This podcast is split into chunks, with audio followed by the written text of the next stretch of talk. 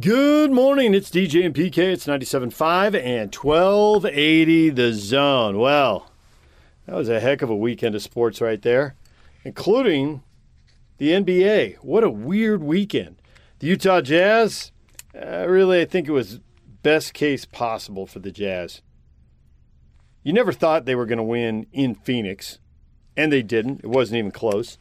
Uh, but they did come back and grind out the win over Toronto. It wasn't always pretty. They got down by 10.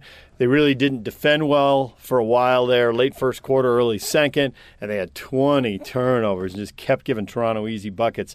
But I thought from late second quarter on, they started defending better. And I thought really they only gave up 40 points in the second half. And when you consider that probably 10 of those um, can be blamed to fast break, turnover kind of stuff. Like Toronto just wasn't getting anything in the half court. So the Jazz don't have a lot of offensive firepower, certainly not what they're used to with Mitchell out and with Conley out, and they're both going to be out again tonight against San Antonio. so without that firepower, they had to defend. They did it well enough to win 106 102, and they got the W. So they are still tied with Phoenix for the best record in the West. The Nuggets are coming. They won, so they're uh, what? That's nine out of ten for them now. They're nine and one since Jamal Murray went down, and they look good. But everybody else has real problems. What is going on? The Clippers lost to the Nuggets. They have dropped to fourth. The Lakers are essentially it's a three-way battle royale here for the fifth, sixth, and seventh spots with the Blazers and the Mavericks, and the Mavericks lost to the Sacramento Kings. The Lakers fell to the Raptors. Now, think about this.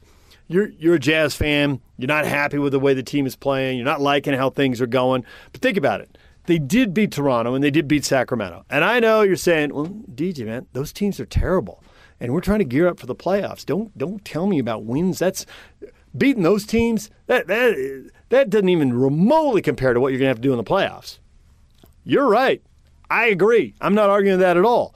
But the night after the Jazz beat the Raptors, the Lakers lost to the Raptors at home. Toronto was going back to back. Now I realize not everybody was. They sat five guys uh, against the Lakers on Sunday, and it was kind of a mismatch, mix, mix and match. I can't even say the word. It's like a mashup of the lineups. Let's go with that.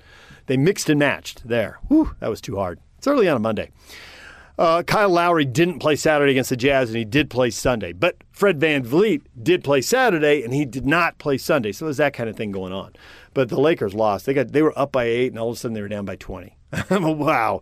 So whatever angst the Jazz have, the Lakers have it because they also lost to Sacramento. And Sacramento not only beat the Lakers, they turned around and beat the Mavericks. So you got to give it to Sacramento. They rolled over against the Jazz. They got down, and they didn't get back up, and they rolled over and they got annihilated by the Jazz. But rather than fold their tents, they did fight back and beat the Lakers and beat the Mavericks. So it, it really leaves the West in a mess. You're trying to figure out if you're, you know, one, two, three, four, who are you going to play in the playoffs? No idea. No idea. You got three teams, 10 games back of the Jazz and the Suns.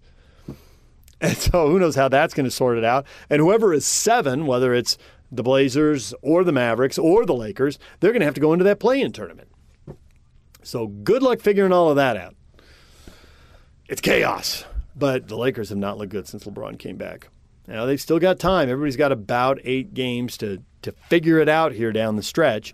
And for the Jazz, it's a question when do they get their guys back? But nobody wants to hear about the Jazz injuries. You know, Kyle Whittingham says, uh, you know, nobody wants to hear about your problems, right?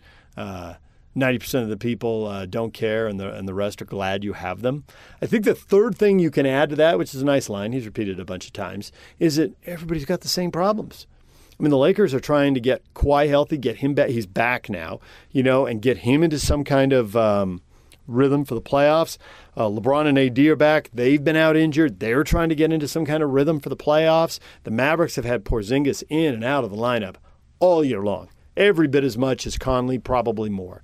Um, because you know Porzingis is clearly supposed to be their second best player. You know Conley on any given night with the Jazz, you don't know who that second big offensive star is going to be. How about Bogey coming up with 34 points against the Raptors, right? And some nights it's Ingles and some nights it's Conley. Whereas in Dallas, they're really counting they're really counting on Porzingis to to bring it all the time, and they, and they just don't have him. So everybody's got issues. Certainly, uh, Portland, you know, McCollum was out, Nurkic was out. Everybody in the West has issues except the Phoenix Suns. and really, except the Jazz and the Suns until recently with Donovan Mitchell going down, uh, and and they were one two, and it's not an accident. They were the healthiest teams, so they were running one two. Now the Jazz have injury issues, so Phoenix has the top spot, sitting on the tiebreaker right now, but the top spot nonetheless. So. All right, well, there's a little uh, a little NBA for you. We got the best of the Jazz post game coming up, but next, a little college football. We'll talk with Kyle Whittingham and uh, put a wrap on spring football for the Utes. Kind of look ahead to the uh, the NFL draft a year from now, as well as some of the key questions heading into the fall and an update on the transfer portal. That's all with Kyle Whittingham coming up next. Stay with us, DJ and PK. It's 97.5 at 1280 The Zone. Take the zone with you wherever you go. Let's go. Download the all new Zone Sports Network app on your phone and get live streaming of the zone as well as podcast editions of every show.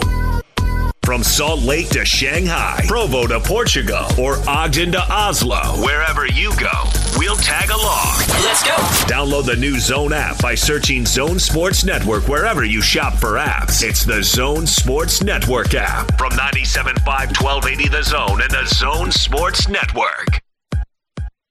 DJ and PK, it's 97.5 and 1280 The Zone. Time to talk college football with Kyle Whittingham, the head coach of the Utes. Kyle, good morning. Good morning, guys. I am curious, since I don't want to look back at the NFL draft, I want to look ahead to next year's draft. And people are already putting out stuff saying there are going to be at least 10, maybe a dozen Utes drafted. Do you have that many NFL guys? I mean, obviously, a lot of guys came back for one more year. Do you have that many NFL guys in your roster? Uh, you know, I haven't sat down and done a count, a head count of that, but I would say that uh, we're going to have a, a solid draft. Whether it gets that high, uh, I'd have to look through all the names, but uh, we've got some good players coming back, and we certainly had uh, a bunch of guys come back this year that would have been drafted in this draft had they opted not to, you know, come back and and uh, come out uh, this year. But but uh, I got a roster right here in front of me. Let me tell you right now: one, two, three, four. Uh, you know, seven, eight at least. I would think that'd be probably just an early uh, early guess, somewhere in that range. So it's obvious your program has had no shortage of NFL talent. You've been open and speaking about that since you've gone in the Pac-12. It's got you into doors that you hadn't been in, and that has led to a number of NFL talent. My question for you is: in this draft that's going on right now, we've seen a number of Utah kids that are obviously from the state, played high school ball here, but did not stay local and are going into the NFL. So it's become easier to get into doors. But how much harder has it been to maintain this high level talent since the word is out? Hey, let's go to Utah and recruit because they got pretty good high school football there. Yeah, we've got very good high school football here, and and that's uh, been evident for for a lot of years now, and it's it's doing nothing but getting better every single year. Um, when I first got to Utah forever ago, uh, you know, back in the '90s, there may be four or five. Uh, collegiate caliber players in the state of Utah. Now that, you know, some years we're upwards of 30 plus guys, and so, uh, you know, there's a, there's a ton of talent in this state. The high school coaches in the state are, are doing a great job developing that talent, and uh, it's it's you know the, the word is out as you said. I mean, there's there's uh, certainly the Pac-12 comes in here and and uh, you know tries to take people out, and then uh, you know we've got even you know the SEC coming in here, and so it's it's no secret anymore, and uh, it's a you know a highly recruited area for uh, for a lot of the Power Five conferences. I am sure you've had to deal with some negative recruiting when it's time to get quarterbacks or receivers, and you know their narrative has been thrown out by opposing assistant coaches or head coaches. Hey, they don't. Why would you go there? They don't throw the ball. Kyle loves the ground and pound, run the ball to win, and all that. Why would you go there? Do you think the passing game this year has the chance, especially with you know Brewer, has the chance to change that narrative and and make those words really ring hollow, even if people want to repeat them? Well, you know, first of all, uh, you know, when you go back to the last two full seasons, 18 and 19, we threw for over 3,000 yards in both those seasons, and uh, in fact, in 19 had the highest completion percentage and yards per attempt uh, of anyone in the Pac-12, and so I think that's a little bit overblown. Um, we have had some terrific running backs come through here, and I think the bottom line for us is you play to your strengths, and whatever you know you, you tailor things to, to your personnel and and we've had a good run of a really good run of running backs and and uh, so we've you know we've tried to feature those guys but but uh, going into this year to answer your question as far as uh, our ability to throw the football I think it's going to be you know a, a a year where uh, that may be one of our strengths, and so we'll have to see what happens. But, but uh, you know, Charlie looked really good in spring, and we got Cam Rising that'll be uh, thrown into the mix this fall, and so we really don't pay attention. I guess the the short version is, or the short answer, we don't pay attention much to what other people are saying. We just try to get the best players in here that we possibly can, and then, uh, like I said, uh, tailor things to to what they do best, and, and go from there. So you've been open about getting a receiver, possibly even more than one, through the transfer portal. How is that going?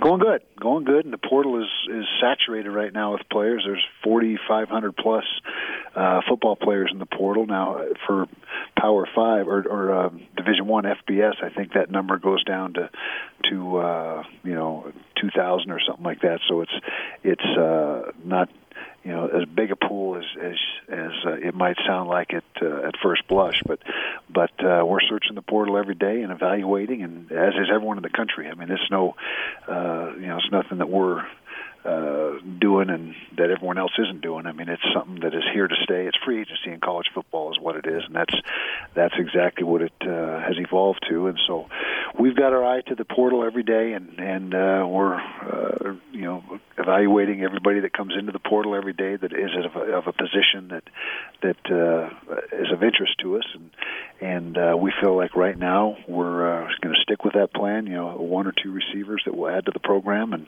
and uh, we still got uh, time on our hands. You know, it's only or time on our side, I should say. It's uh, you know not even May yet, so we have two or three months to to continue to search, and and it, it becomes kind of a, a strategic thing. You know, you got a guy you may like, but you know, do you you know if you wait and be patient, you're going to find a guy you like better, and so it's it's there's a strategy to it, and you got to you know hope for the hope you make the right decisions. But uh, right now, we think we're in, in a good place, even though we uh, haven't officially announced anybody yet. We think that uh, you know in the next uh, 30 to 60 days, we'll we'll come away with a receiver or two that we really like. The portal is relatively new, and it really seems to be picking up speed. So, do you ever see a name in the portal and think?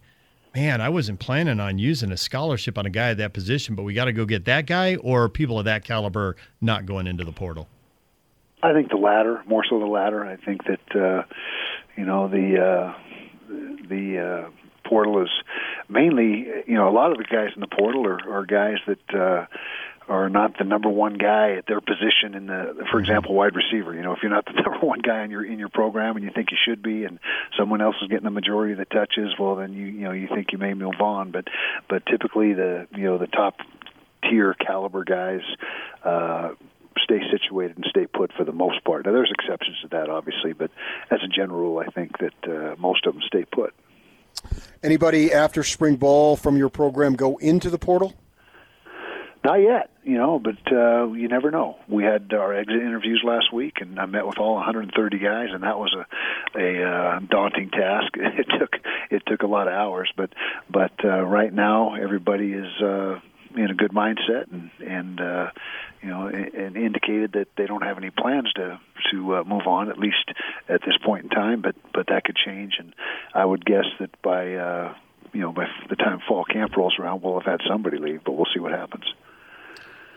You've built a solid program, obviously, over the years, but what about the sizzle, Kyle? Are you bringing Steve Smith back next year to catch a ball out of a helicopter to end spring practice?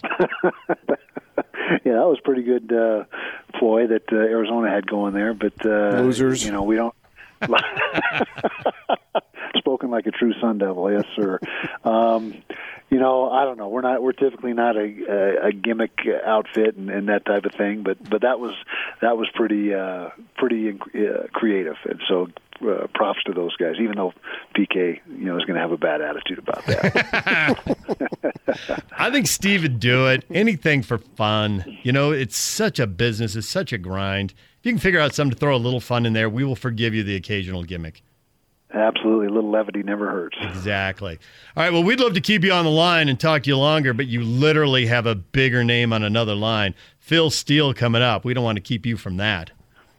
Okay, well, I appreciate that, and I know he will too. All right. Thanks, Kyle. We appreciate a few minutes. Okay, guys, take care. All right. There's Kyle Whittingham, who literally, as I look at the clock, has like 11 seconds to get on the phone with Phil Steele because Phil wants every second he can get too. Isn't it crazy in the offseason how popular guys are, PK? it's the offseason. Uh, yeah, but if you uh, get an opportunity to get uh, some information, you're going to take advantage of it because guys have more time for interviews. Yeah. I mean, I used to get Majerus in the off season. We would talk for an hour. Yep. Oh, and Phil will. I mean, he routinely tweets about that kind of stuff. Thanks to coach for an hour and 15 minutes and that kind of stuff. Yeah. And I do think that uh, football, college football, is so huge that there is an off season. We understand it, but you look at networks are televising spring games. Um, for some dumb reason, I watched the Alabama spring game the other day, flicking around, uh, just because it was on and there was nothing else. Obviously, it was a taped uh, version of it. It wasn't the live version. So college football is so so gigantic in this country that it never lacks for interest. And as Yogi Roth has said, my wife was listening to him call a game once. I think it was the first game of the season, and I'm at the stadium. He's in the booth right next to me, but I can't hear him. She's texting me. This guy, this analyst man, he's talking about how he loves Salt Lake because it's football crazy. And I've told you that Pac 12 people have told me that when I've been out on the road, that they said, we absolutely love Utah because they're obviously a good program, but the attention and the interest that is there is something that, of course, everybody wants. And they have it here, which I think is a massive, massive benefit to Utah in its recruiting because kids want to go where it matters. You come here, it matters. There's no question it matters. And they've been able to get a number of guys in the NFL that way that they wouldn't have gotten before. In Pac 12, they care. The program's in a good spot. I do think they need to do better as far as keeping top end talent in the state. Now, it's not unique to Utah. It's around the conference, really. I mean, you look at it, it doesn't matter yeah. where you are, it's Nope. around the conference. And it just, for some reason, it stings a little bit more here in Utah because we're a smaller state, at least smaller population wise. And so we can count the kids, the Sewells and the Wilson, uh, Fahoko, and and it, the list goes on. I would need a list to name all the kids, and I think it's an issue. Uh, It's not particular to Utah, but it's an issue for all these programs that are pretty good programs, but want to take the next step. Yeah, when you see guys going top 10 and they weren't at your school, how can that not sting? You know, some of it you can rationalize away. Hey, we can only take so many guys at that position. I think if Utah loses a defensive lineman out of state, it doesn't sting that bad because honestly, they look like they're always two deep and sometimes three deep. And so if you're going to have another guy to plug in, well, okay. But if it's a kind of talent that is first round NFL draft talent, that that leaves a Uh, mark. I don't think it has to be just first round. Uh, I mean, NFL guys that are in state, you're expected to get them. You've got everything that you need and that they need. And I believe you're expected to get them. And it's a blow. It becomes that, uh, because not only that, then, is that if he's an NFL guy and he goes to Oregon and uh, it becomes he comes back to the community because a lot of the people come Haloti Ngata lives in our community Yep. comes back and they talk hey a Utah kid eh, go call this guy he lives in your state. He can tell you all about it. And so it's it steamrolls. It clearly does because Stanford is make a living off of recruiting return missionaries. And yeah, you you want to know how we handle missionaries? Talk to this guy. Talk to these guys. And- Yeah, right. and and, uh, and they'll tell you, man, I just loved it over there. It was absolutely brilliant. I mean, if they don't have the passion of Stanford football, but uh, everything else, education, blah blah blah, the place where you live, because you're not. You don't have to pay to live there and buy a house. You're on campus or renting or what have you, and it's a dynamic place to live, and it's and it feeds off of itself. And you want to cut that off as much as you can.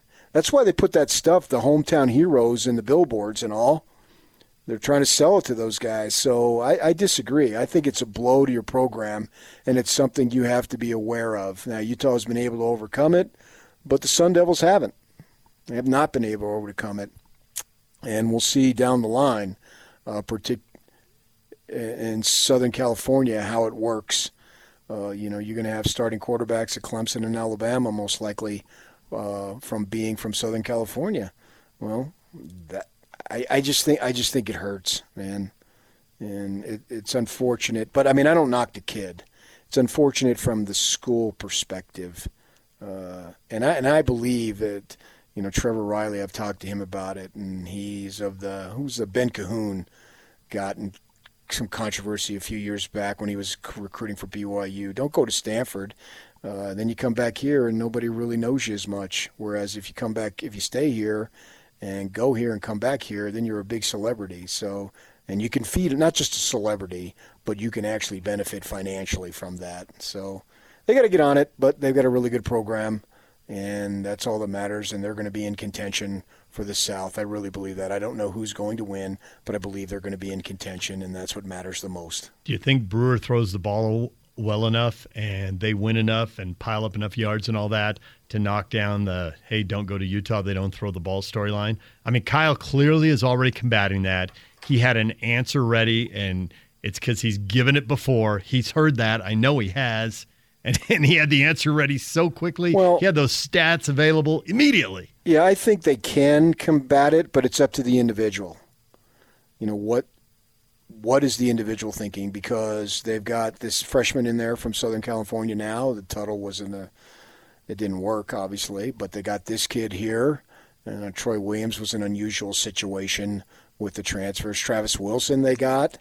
Uh, so what they need, what they're looking for, is a big time stud. But even if you get a big time stud who goes riding into the NFL, uh, that doesn't mean you're going to get the next one or the next one because they had Alex Smith was the number one pick. You couldn't go higher than that. Right. And it's not like they rolled out a ton of guys after that. So it's up to the individual and, and Costelli, what is he going to show?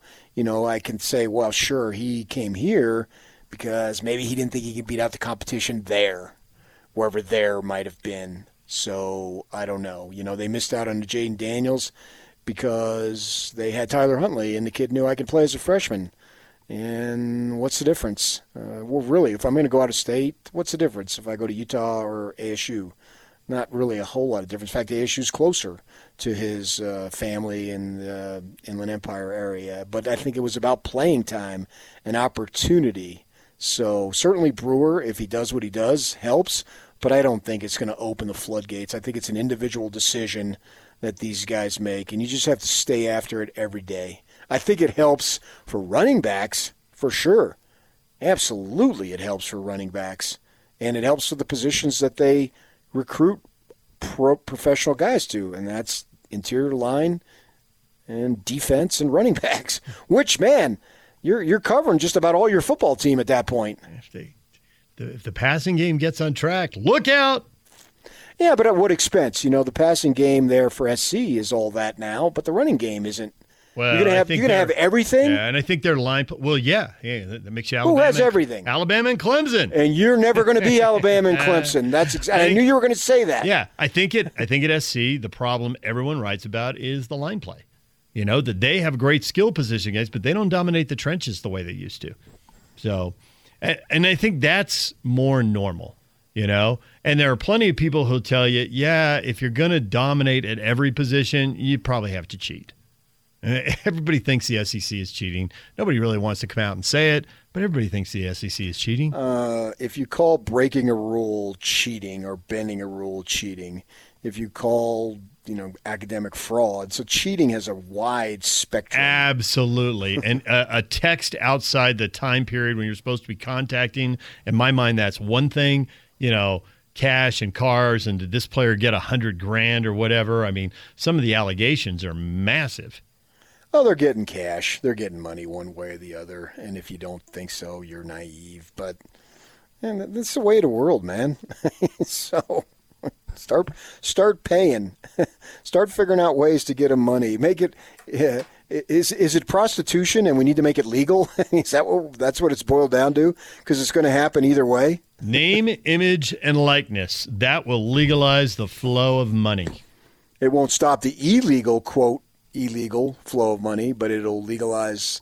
A lot. I, I hesitate. I hesitate to use the word legal because legal. legal, legal right? Term. It's not a law thing, but yes. Uh, well, I mean, it doesn't sound like a law thing, and then all of a sudden there's a wiretap on a basketball coach who never considered it illegal. I mean, he knew it was against the NCAA rules, but he. I mean, I got to I got to think that those coaches, you know, I, I, can't even name all the schools that got hit, but Arizona and USC because I remember the Pac-12 schools. Mm-hmm. I bet those yeah, coaches didn't think, "Hey, I might get in trouble with the NCAA," but they never thought they were going to get in trouble with the FBI. I just don't think they thought that. I don't think that was on their radar. Yeah, because who would do that? Right. And then all of a sudden, surprise.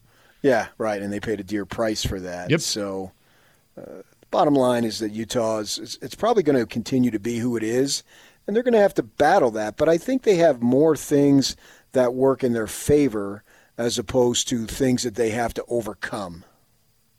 Yeah, and I think the the passion of the fans is just uh, it's just a huge positive. And you can talk to the people who do the recruiting, and they'll tell you that Utah and Oregon have an advantage over the rest of the league. For a kid who goes to one of those games for the first time, one of those out of state kids, right? And if, if any of the other ten schools are recruiting him, it feels different on the sidelines or in the stands at a Utah or Oregon game than it does anywhere else, unless you know USC's playing Notre Dame and the place is sold out. Well, unless you're winning, though. But I, I, think you can get it.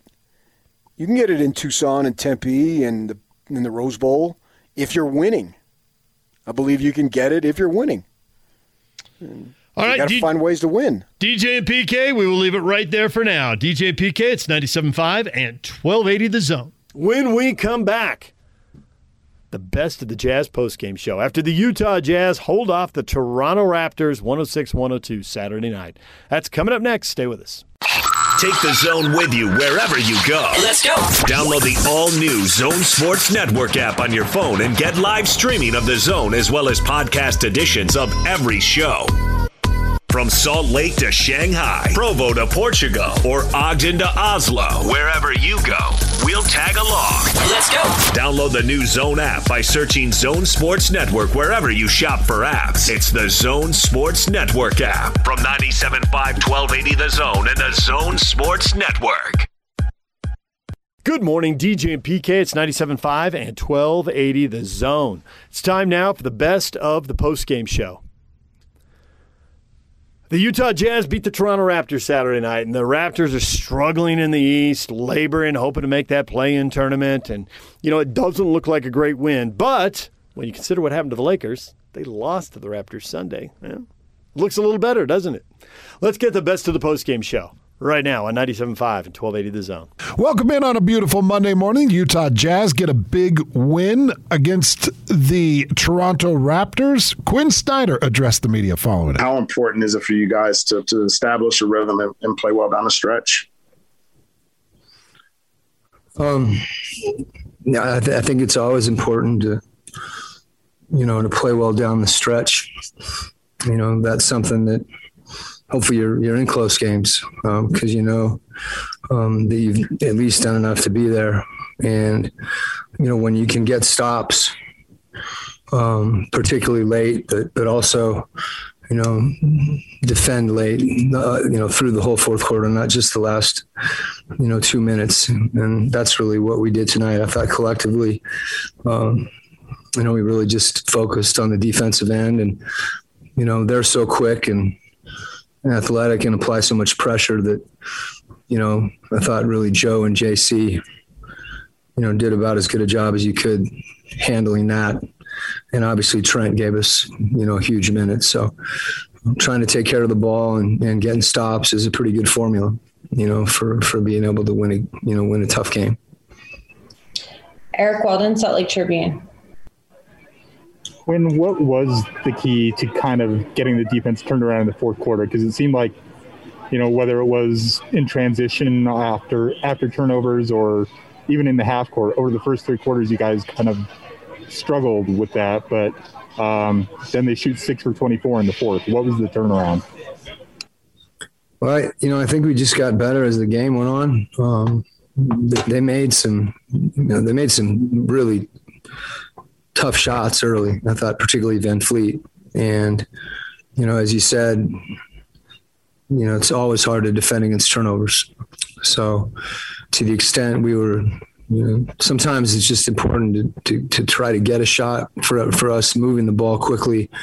I think was the key you know, in that situation. Um, after we played pick and roll, we weren't getting anything in, in early possessions, but um, from the defensive end, my point is, you know, our offensive efficiency helps.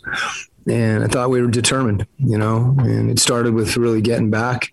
Um, they pushed the ball so quickly, you know, particularly after makes that, you know, probably the most, the best example of that was the possession where, you know, JC had that, you know, that dunk, uh, which was a big time play. And then there's a moment there where you, you know, you can't celebrate. They come back the other way. So I thought our transition defense and, you know, our, our connectivity, you know, we were switching things when we needed to. We were helping each other. We were physical. Um, so a lot of things that kind of point to determination. David James, KUTV. They were breaking off turnovers, but they're also breaking off um, opportunities when shooters were hitting the floor. Is that something you've addressed about staying on your feet after a shot attempt? It looked like some guys might have been trying to draw fouls. Well, sometimes when you shoot and you get knocked down, it is a foul. so, um, you know, we've talked a lot about playing off two feet. Um, you know, sometimes when you attack the rim and you stretch out off one foot, um, and you do get knocked down, you know that that's what happens. It, it almost is a turnover because you're, you know, your numbers in possession um, or in possessions like that. It's really hard to defend against. But I, I think it's the same thing. You know, however, it, even if you fall down, you know, it's it's like how quickly can you get up, and you know, getting a mindset that you're just going to get to the next play. You know, um, we've talked about it as far as even when you you know you don't get knocked down or fall down, you know, sometimes it's even thinking you might have got a call and, and, you know, turning to a referee or whatever the case may be, just getting to the next play, you know, is, is the biggest thing. Ben Anderson, KSL Sports. Quin, it seemed like Trent did a lot of the things he usually does, but there were more tangible results. Is that hard to kind of preach to guys to kind of keep doing what they do? And, you know, the points will come, the assists will come, the stops will come? Yeah, I don't think Trent's played that much to know what he normally does. You know, what, what, I see Trent doing, I'll, I'll, tell you what I think he does, is I think he really works defensively. You know, he's long. He had that one big block on VanVleet. Um, you know, and, and he's unselfish. I think he's got a great pace and pick and roll. And when he when he got in the lane, and you know he, he's able to do that. That's you know because he hasn't played as much. That's something that you know people haven't seen. Um, but he, he he really is you know for a young player that he's just got thrown into it. He's got a lot of poise and a great tempo to his game, and you know maybe you know the the, the shot that he hit in the corner. Um, you know, you guys know how I feel about that. You're out there and you're open, you got to shoot it, and um, sometimes it you know sometimes that's not easy, especially if you're a young guy and maybe you missed the first one. So um, I thought that was obviously a really big shot uh, for our team. You know, it was worth more than three points. There you go, Quin Snyder. Fantastic comments. Bojan Bogdanovic took to the podium following Quin Snyder. Here's what he had to say about the big win. Hey, Bojan. Um, obviously, you miss Mike and Donovan, but has getting more touches allowed you to get find more of a rhythm? I mean, yeah, obviously I have a, I have way more, way more shots, way more touches offensively. I'm, I'm, I'm trying to, to pause more to get a, to get a those easy, easy buckets or, or, or free throws. But, uh, but I hope they're gonna be so, as soon as possible back. Andy Larsen, Salt Lake Tribune. And you spent some time guarding Pascal Siakam and some bigger players tonight. Uh, what's the key to kind of defending those bigger guys, especially kind of with that, how athletic Pascal is, especially? I mean, great, great player. He's he's playing great last couple of years. I mean, it's it's kind of easier for me because I know that that Rudy Rudy is behind me. So even if he pass me or or he won't have a he won't have any easy easy shots. So I'm just trying to to contain those those bigger guys and force them to have a to have a tough shots or or or kind of kind of force them into Rudy. Eric Walden, Salt Lake Tribune. Going on, you guys got some huge minutes out of uh, Trent Forrest tonight, especially with the defense he was playing on Fred VanVleet in the fourth quarter. What did you see out of him, uh, especially late in the game?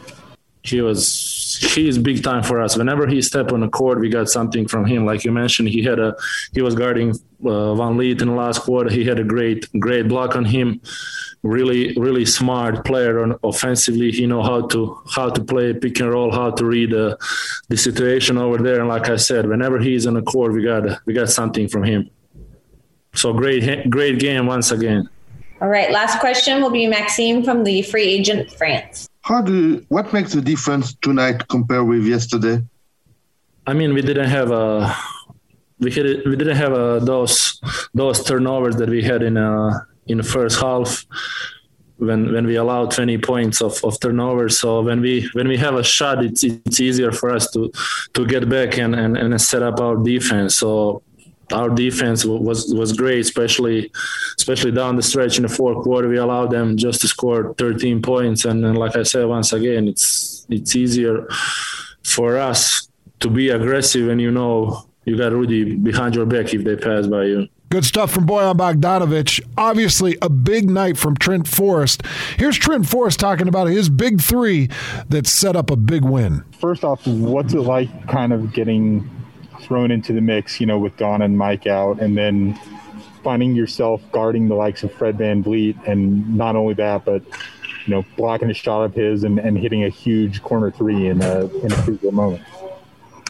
Um, it was good. I feel like for me, um, I get to learn a lot from those guys, Mike and Don, and even Joe in a sense because they all kind of play my position. So I always kind of watch them and what they do. I just try to use the things that they teach me and that I pick up and try to just do that in the game. So I feel like just with that and the preparation with the coaches, I mean, it all just kind of worked for me. All right, next question Ben Anderson, KSL Sports. Trent, what are some of those things? What, what, what have you learned the most that you didn't have at Florida State that you feel like you can do now?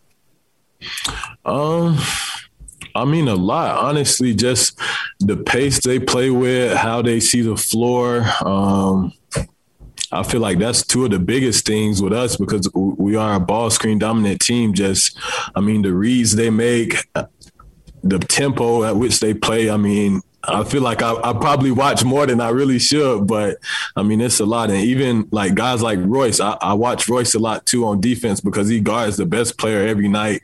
Um, so I just pick up little things that he does as well, and I, I try to use them myself. Ryan Miller, KSL. Hey Trent, Quin said that it couldn't be hard for younger players to shoot when they're open. Did you have any of that fear in that fourth quarter three?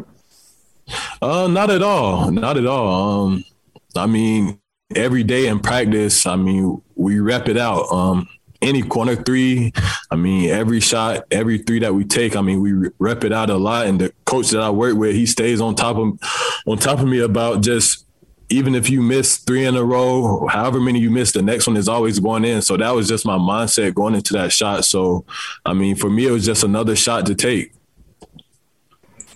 Right. Uh, we have James Edwards, uh, Deseret News. Yeah, I'm curious. Is it intimidating um, on a team with so many great three point shooters, or do you use that as motivation, especially in practice, to see the work ethic that they use to try and improve that part of your game going forward? Yeah, no, it, it motivates me a lot. When coming here, um, like I really didn't know kind of how our team was. So my first week here, I was really amazed at how, how much time they put into shooting, and I knew for me that was going to be a big part of my game. Um, and I mean, it's working. Just continue to shooting those shots. And I mean, we have some of the best three point shooters in the league JC, Don, Mike. you can just go down the list. So, I mean, I, I definitely get motivated a lot from how much they put into their shooting. Uh, Tony Jones, the Athletic, is next.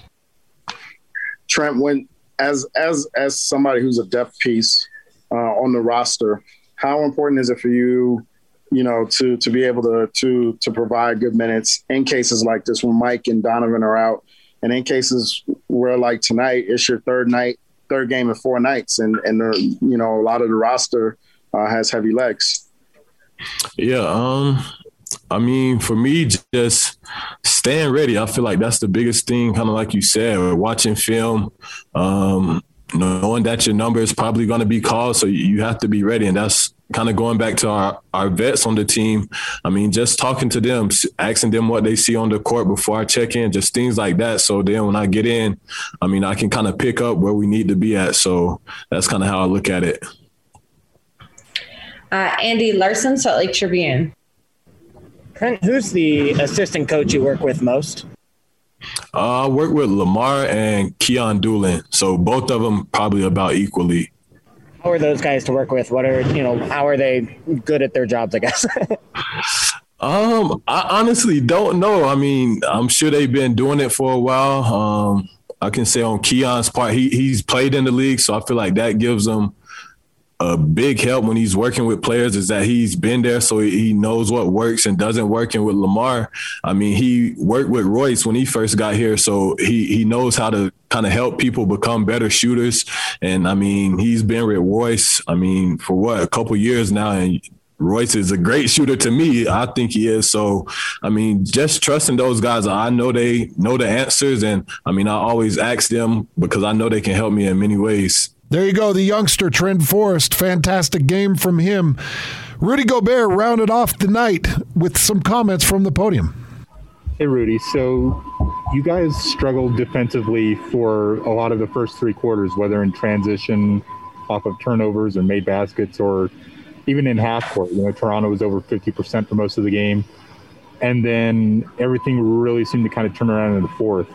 So, um, what were you guys struggling with in particular early on, and then what changed as the game went along? Uh, first of all, I think they start they came out came off making shots. Um, you know, I think we did a great job for the most part of the game, just uh, protecting the paint and uh, and also rebounding. You know, they didn't get much second chance points.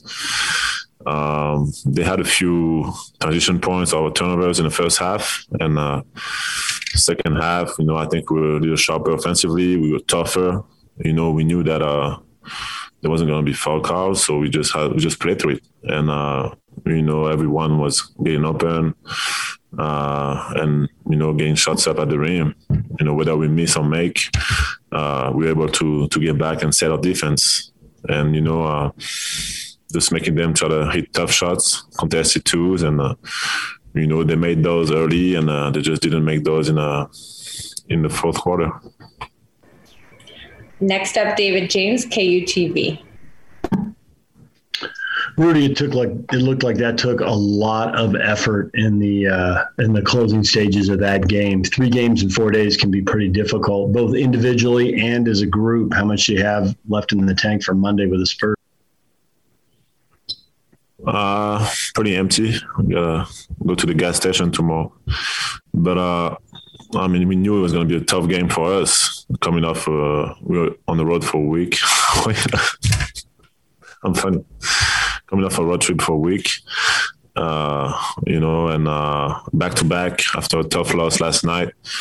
Uh, we knew that these guys, uh, you know, they play physical, they play hard every night, uh, and you know they they're better than than their record shows. You know, they're, they're a team that plays really hard. They're well coached uh, athletic team, long, so we knew it was going to be a fight, and uh, we knew that it was going to require some, uh, you know, some uh, some fight and some toughness, you know, and we we didn't give up. Uh, the bench did an amazing job, you know, uh, giving us a spark. Trent was amazing, you know. He, I don't think we win this game without him, you know, with the minutes that he gave us in the third and the fourth, and yeah, just this one feels good, you know, because it was a it was a fight and uh, nothing was given given to us. You know, we had to to go get it in uh, 48 minutes. Next up, Ben Anderson, KSL Sports. Rudy, last night you mentioned just kind of the effort and the focus coming out against Phoenix wasn't where you thought it could have been. What changed tonight? What, what do you think the switch was? I think you know uh, every night is different and uh, you know in the season you go through some ups and downs but being able to uh, flush you know one game and get ready for the next one and you know and compete the way we competed tonight. And every single guy you know came out even though we were tired you know we we played through it. And like i said you know we Uh, it was a physical game. Those guys were playing very physical on us, and uh, we instead of you know breaking down and breaking apart, we we came together, and you know we our physicality, our focus, our connect, our connectiveness, you know, uh, just went up every single quarter, and you know I think they scored 19 points in the fourth quarter, and uh, and you know we kept sharing the ball, we kept moving the ball, and you know we were about to get some great shots, and you know and be in a position to win this game. Ryan Miller, KSL. Hey Rudy, how have you seen Bojan's um, offensive game change when without Rudy or without Donovan and Mike?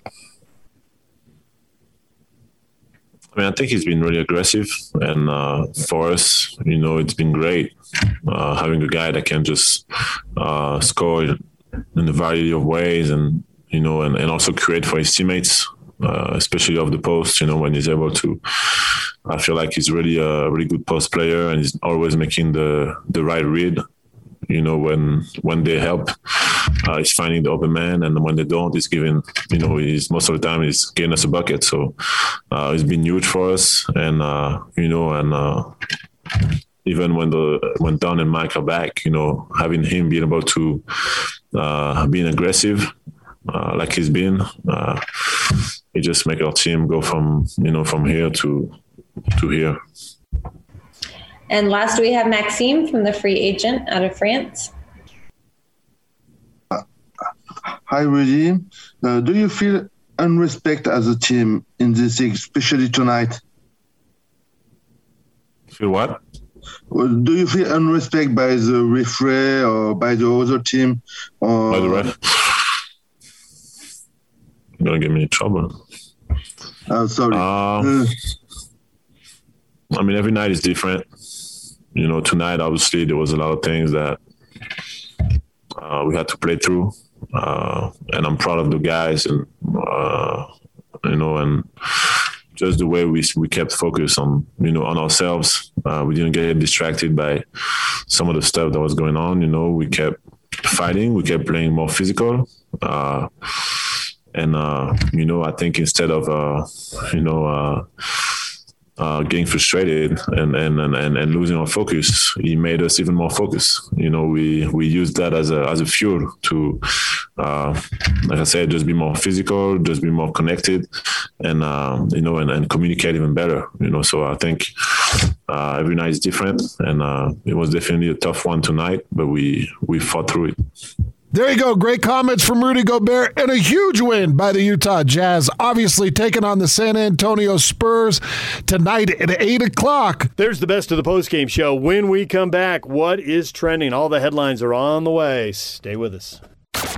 Your day has just begun. Yeah! But for DJ and PK, they're just hitting their stride. It's time for all your headlines from the night in sports as DJ and PK tell you what's trending.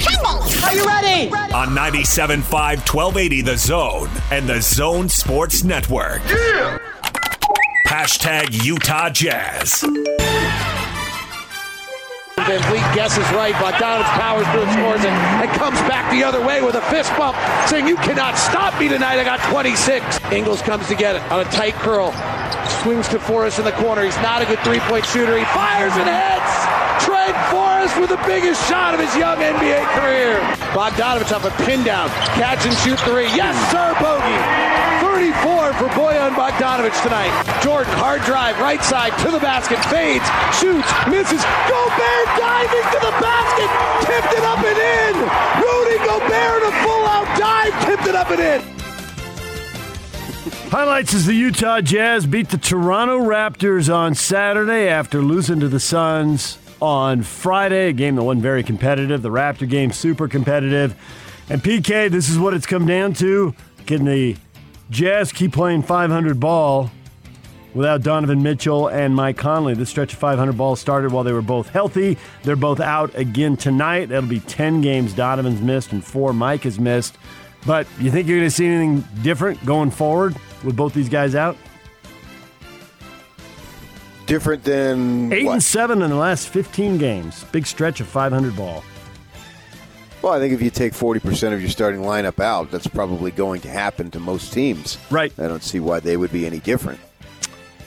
That's why I kind of expect that's what we're going to see going forward. Because not only are you missing two starters, you're missing, well, two all stars. So it's a lot of scoring punch, a lot of ball handling. The defense got him through against the Raptors, though. That that was pretty impressive in the second half. 40 points, and probably 10 of those were off turnovers and fast breaks. When the defense was set up, it was very good, and that's the reason they were able to pull that game out. Yeah, sure. I mean, that's over. I look look forward, not back. I mean, San Antonio went into overtime. Yep. Last night and has to get on a plane. I mean, if it was the Jazz, we would be making all sorts of excuses here tonight. So uh, Let's make excuses for the Spurs. yeah, so you, you need to win this game. I don't care who you have. You- You've got enough talent to win this game. Not only will Mitchell and Conley be out for the Jazz, but DeMar DeRozan and Jakob Poeltl are scheduled to be rested, according to the Spurs injury report. So they'll be missing a little bit themselves right there. So Are you sure about that?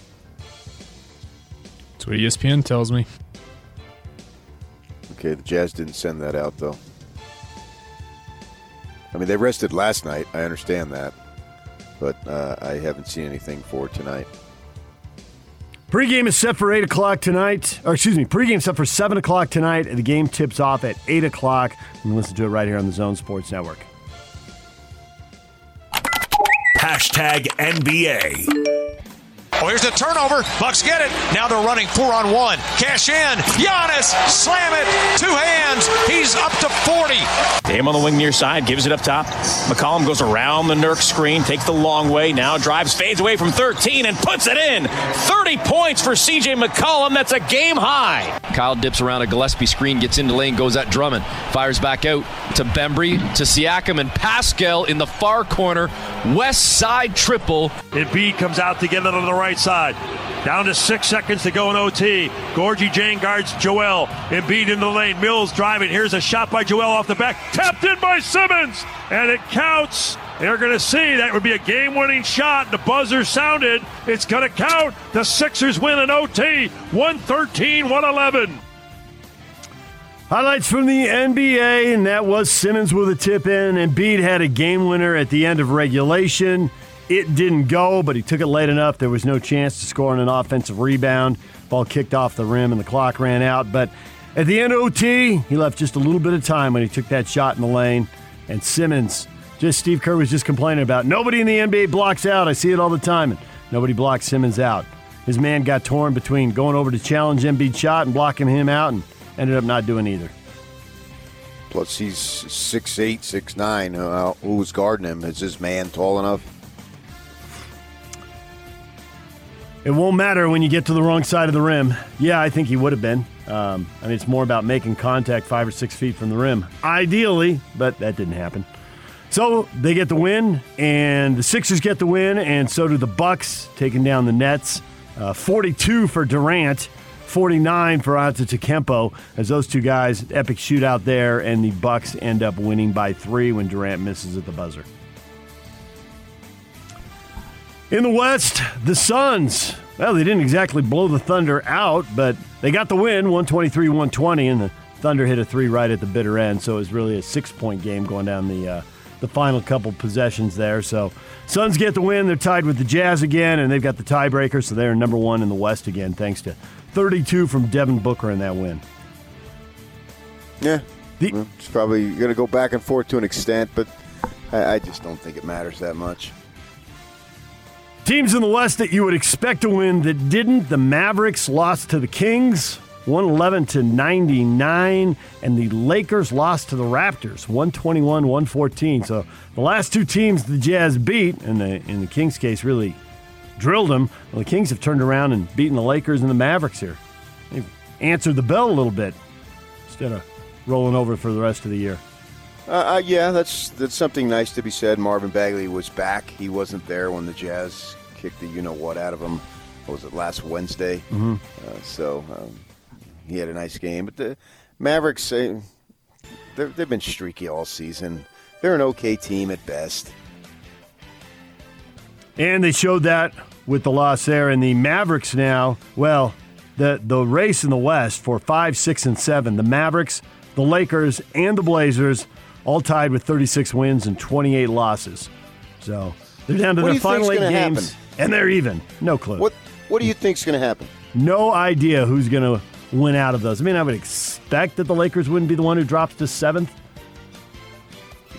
because they're the Lakers, but clearly uh, reintegrating LeBron here and uh, and to a degree AD as well is not going well. Well, they're 0 2 with Yep. LeBron back. I told you, my Lakers source told you he was coming back last weekend. And uh, that was right again. That, that that person knows what they're talking about. Yeah, they're 0 2. And now Locke. Locke is at odds with one of his heroes. Uh oh, what happened? Well, he loves the play in, man. He can't tweet enough about it. And LeBron, whoever came up with that shiz, needs to be fired. Oh, man. It's one thing to go against Cuban, but to go against LeBron, one of the leaders of the nation?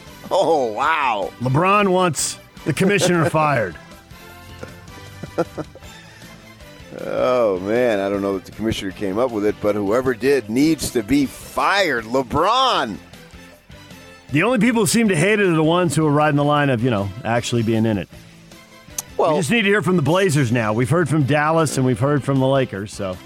I mean, if you're the Jazz, why would you not like it? It gives them more games, more opportunities to be tired, more opportunities to be injured. If you're the Suns, you would love it, sure. Have them play more games.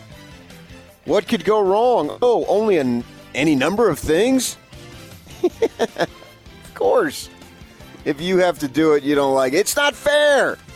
Once you introduce it's not fair, what you're saying is, I'm not getting what I want. Let me translate the English language for you. it's not fair, Yock. Yeah. You'll get you'll get what you get and you'll like it. Man, to be at odds, uh, you're on the wrong side of history if you're at odds with LeBron. How dare they? Wow. I expect this is one of the things that's going to stay. Once you create more games and another chance for owners to pack arenas, another chance for TV networks to sell trucks and write the league a check, and kind of think that's not going away. Yeah, I'm not so sure that uh, a team six, seven games under 500 is going to fill the pack building. arenas. But I mean, I could take it or leave it. I mean, those teams that are involved in that, uh, two weeks later, they're going to be preparing for the draft anyway. So uh, uh, go. I, I can live with it. It, it. it just doesn't really matter. This is the NBA. The teams at the bottom rarely do anything. DJ and PK.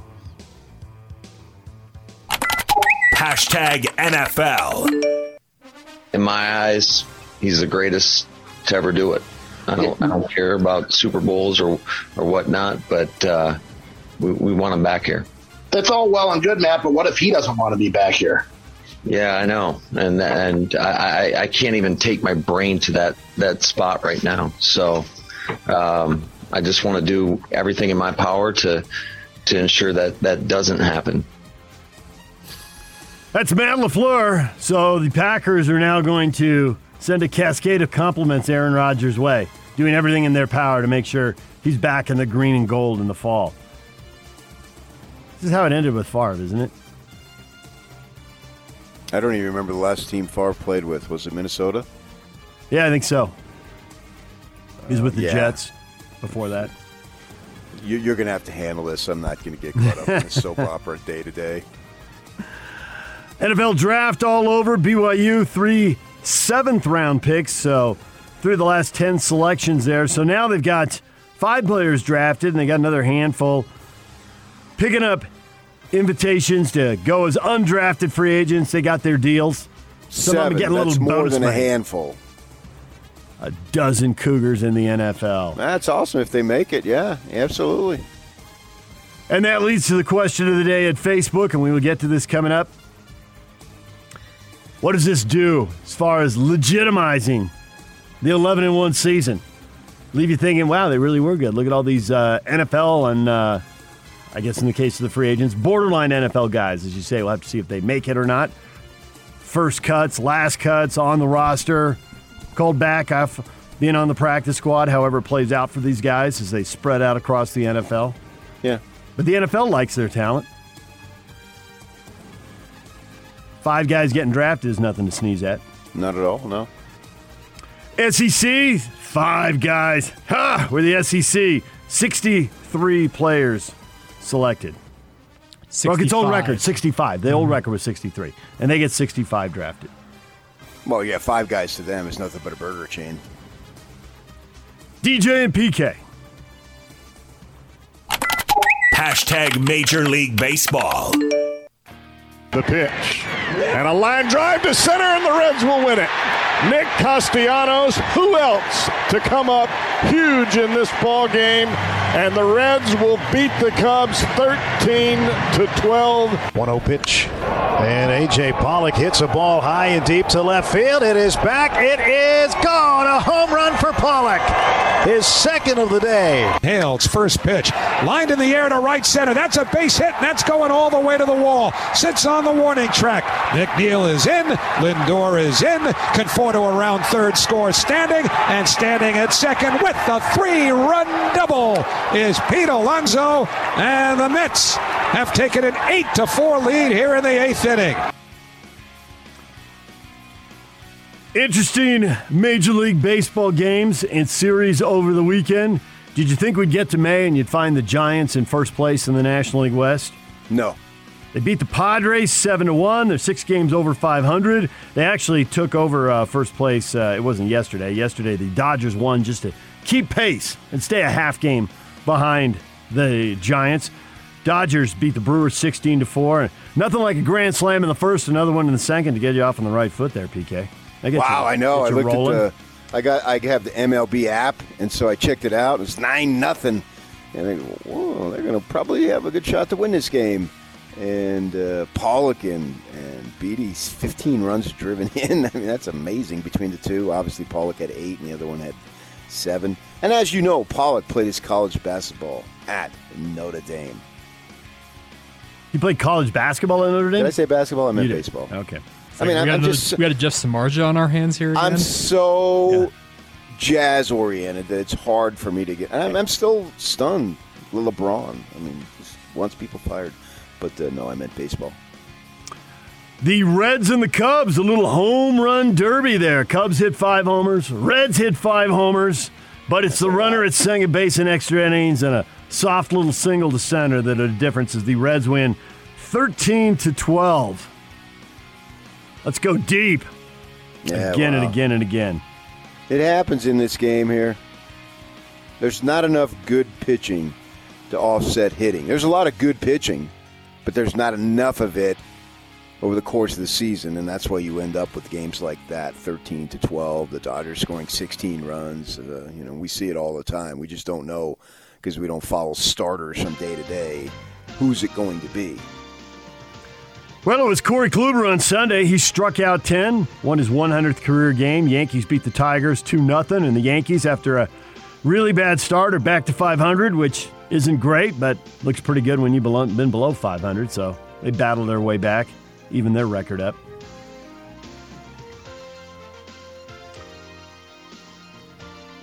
Weird injuries. Jesus Luzardo out indefinitely breaking the pinky on his pitching hand.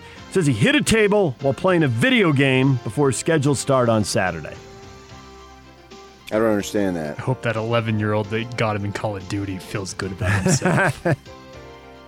You broke your finger on a table. I mean, maybe I guess if you're playing Wii tennis or something and you're you're too close to a table, maybe. Seems like a weird injury to me. I mean, whatever. That's his Well, that- story. We you break hit it on a table when you're playing some Wii tennis. Would that be table tennis? well done. Give the man a rim shot. He probably deserved one earlier with the five guys thing. He definitely should get it now. Let's get him a rim shot. Get on with it already. Oh, stop. Thank you. That's a oh, man, my stomach. I'm laughing so hard. DJ and PK. Hashtag RSL. Another slow start, another fast finish for RSL. Didn't look great in the opening half hour, kind of like Minnesota, and then took over and dominated and ended up winning comfortably, three to one. Damir Kreilach scoring in the first half, kind of against the run of play there, and then Rubio Rubin with his parents seeing him play professionally for the first time. They made the drive for Portland, and he rewarded them with a couple of second half goals. And RSL gets the win, up to a 2 0 start. All six points. Scoring goals in bunches, PK. Five goals through two games. What is a used a Ricky Rubio Rubin brace? What the heck does that A mean? brace is when you score two goals. It's the expression like hat trick is for three. The brace. Okay, but we don't use that term in America. You people, It's if an- you want it's an the English sport, thing, I think. And right, but we're not English. We're American. Well, Rubio Rubin scored two goals. Okay, I didn't use it. Yak wrote it, but I was. I didn't. Then I'm not talking to you. I'm talking to him. yeah, but nobody at home. Shh. You read it. Once you read it, it's on you. I said he scored two goals in the second half. He did say that. Quit passing the buck. Come on, brace. Speak basic English here. And what's it? What did you say? His parents the first time they drove from Portland. They drove from Portland. Yes, he had been playing in Europe and he played in Mexico, and they had not been able to see him. So, his second game in Major League Soccer, they didn't go to Minnesota for the opener. I expect they'll be making a few more trips to Utah. Did you show them? Were they on the screen? Yes, they were on the screen. Kind of like Zach Wilson's mother. They were featured prominently. Yes. Now you take that back, PK. Nobody is like Zach Wilson's mom. Come on. Well, I meant on the camera. Yes, they were on camera. Uh, they scored the goal. They were celebrating wildly. Everybody's jumping up and down. He had more than that. He had some family and friends there. I don't know if he had, I don't know how many people he had 10, 20, whatever.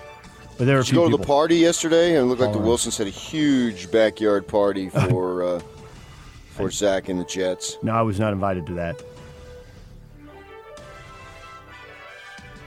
Who's that? Oh, good for him. Well, he's a BYU guy. I can understand that. RSL hosts the San Jose Earthquakes Friday night, 7:30. They are also scoring bowls and bunches. They won four to one over DC United. DJ and PK. Golf. Mike, we're back in the winner's circle, PK. He wins on the Champions Tour. Strong finish, final round 68, and he wins by two shots.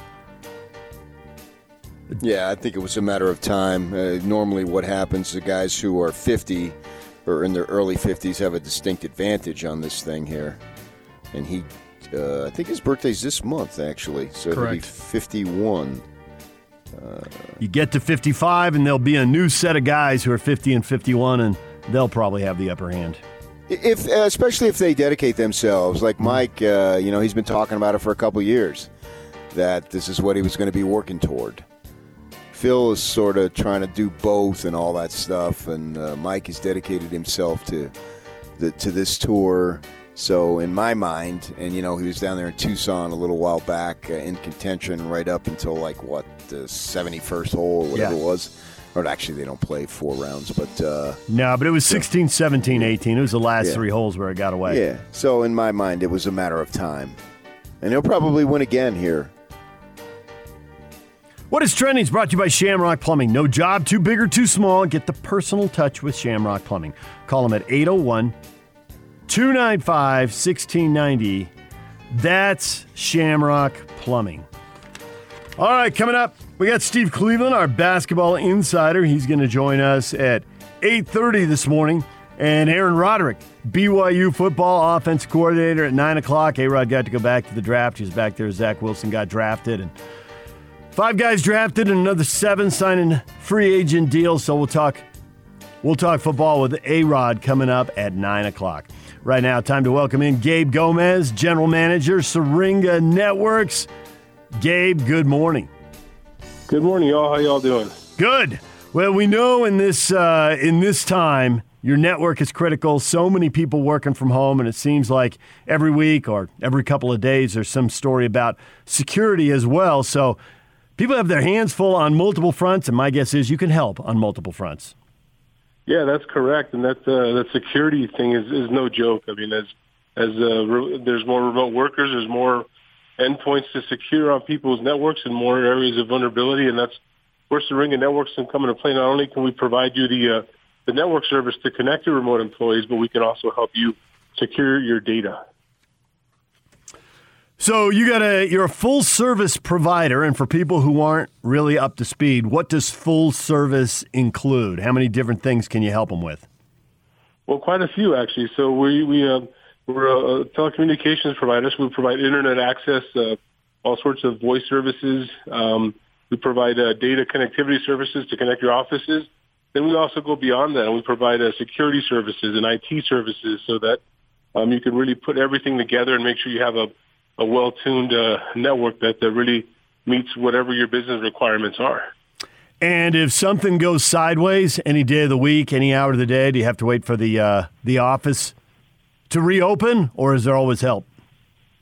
No, there's always help. That's one of the, the big differences with the Syringa networks is regardless of whatever your technical issue might be, we have uh, trained professionals of uh, 7 by 24 by 365. They answer the phone. They call, call us up on our on our local number or 800 number or uh, or even email us. Uh, however you want to get a hold of us. We have live people that are ready to, to respond to whatever issues you might be having. All right, you can get started at syringanetworks.net or call 385 420 7881. 385 420 7881. Gabe, thanks for joining us. Thank you, guys. Gabe Gomez, GM of Syringa Networks. Hot Takes or Toast is brought to you by Jerry Seiner Cadillac. At Jerry Seiner Cadillac, you can shop your way and get a piece of luxury you deserve. Stop by and test drive one today. All right, it is time now for the question of the day. The NFL draft is complete. BYU with five players drafted. Does this legitimize that 11 and 1 season? Does this wreck all the talk about soft schedule and these guys aren't really good? They didn't beat anybody, although they went to Boise State and blew out the Broncos, and the Broncos don't get handled like that very often. But does this do it for you? Now you're ready to sign off that BYU is really good. They are back. And the answer, PK, depends on whether you wear red or you wear blue. Are the Cougars validated? Well, if you're a BYU fan, absolutely. If you're a Ute fan, no, not really. Why not?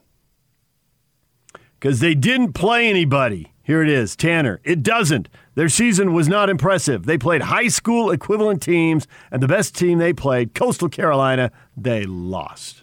Well, so the best team because you lost, because they beat you, does that make them the best team?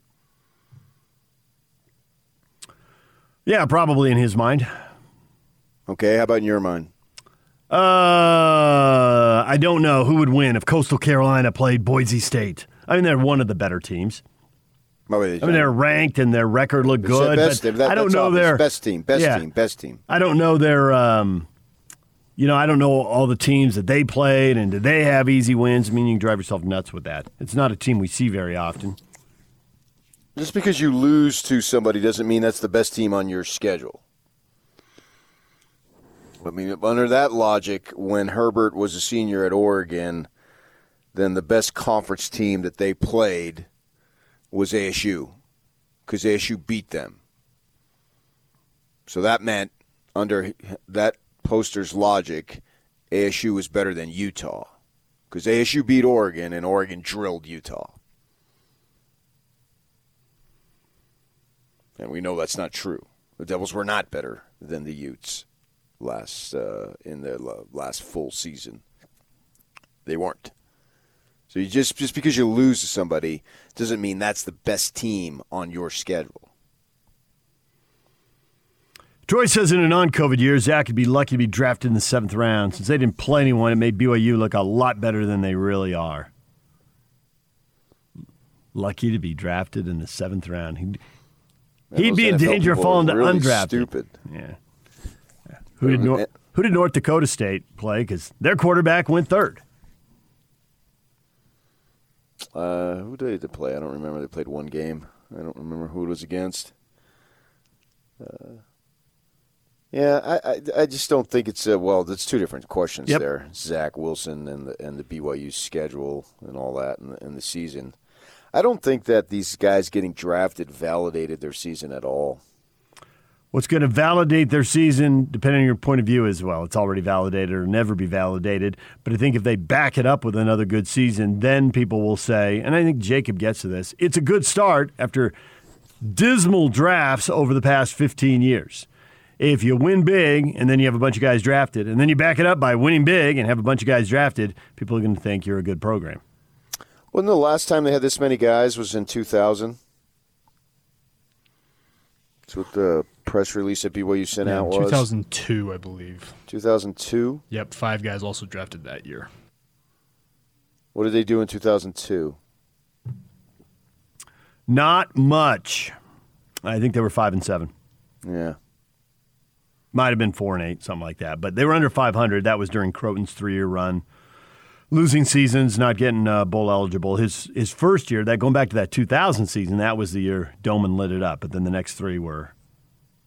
Or it was 2001 the year they lit it up. So 02 would have been the first year they started struggling.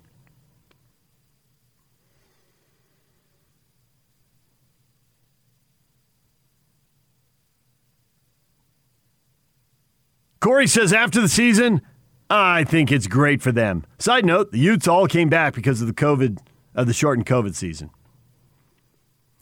So the 2002 draft, of course, that's in the spring. The 2002 season is in the fall. So, the 2002 draft would follow the 2001 season when Right. they went. They started 12 and 0 and finished 12 and 2. Right. So that it so it was following Doman's big year. It wasn't 5 You're and right. 7. You're right. So the last time they had five guys drafted was in 2002, which follows the 2001 season in which they were 12 and 2. And then we go all the way here all these years later. And they got five guys drafted and their season was 11 and 1. So doesn't that season, the 12 and 2 season, sort of validate this season that they would have been good? That's why I don't think it validates it because I think they were good. They were going to be good. They played a ton of guys. I can remember standing off to the side, interviewing Ilaisa Tuiaki one on one, and we're done. And tape recorder is off. And that's a lot that that's times that I love that. And I missed that with the COVID deal, but I understand it with the COVID deal, but I still missed it. And he's talking about the defense, obviously, because that's what he's in charge of. And he tells me about Chris Wilcox. Chris Wilcox, I had no idea who Chris Wilcox is. He says when he gets the experience, he will be drafted in the NFL. Now, this was four friggin' years before it happened. And he said, because you look at his the, the quote unquote measurables, he's got it. He's got the size, he's got the weight, he's got the speed. He doesn't have the skill yet, but he'll get there. Now he had a lot of injuries in his career, so it's cool to see him big get to the other side of it and get himself drafted. But I can remember specifically Tuiaki telling me about that. These guys know what they're talking about. Uh, Robert and I once walking out of the football facility telling me about Daniel Coates going to play in the NFL because NFL people will love what he has to bring. Sure enough, it happened. So I don't need any schedule to validate it because I believe they were going to be good. They played all these guys for a number of years, and then they got it together and they got the experience, and so they were good. So the last time they had five guys drafted was in 2001, and they were 12 and two, and now they have it again, and they're 11 and two. Well, Ute fans can't say, well, in in 2001 they didn't play anybody because they played you, right? and you were in the same conference. So if that 2001 season was a bunch of crap based on a bunch of cupcakes, then so was your 2004, so was your 2008, and on and on and on. But they're not going to say that because they're in the same conference. And now they get all high and mighty and say, "Well, they didn't play anybody." I, I- I'm sorry, I didn't. I didn't realize Washington State was a power in football last year. They were awesome. For the first half. then not so much. Yeah, I didn't realize Colorado, man. That Colorado ball club last year, one for the ages.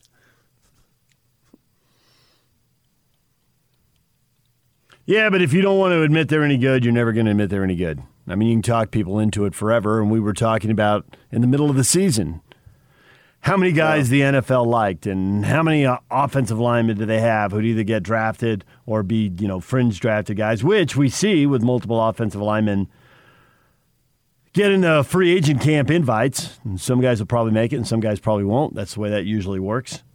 Yeah, well, you use logic to explain it. I use passion. Yep. Well, passion is why people don't want to buy into it because they love the red and they loathe the blue. Well, those of you in red who scoff, you're wrong. So the question is, will they be able to back it up? Because that's ultimately what really matters. Well, that matters for this season, but that has no bearing on last season.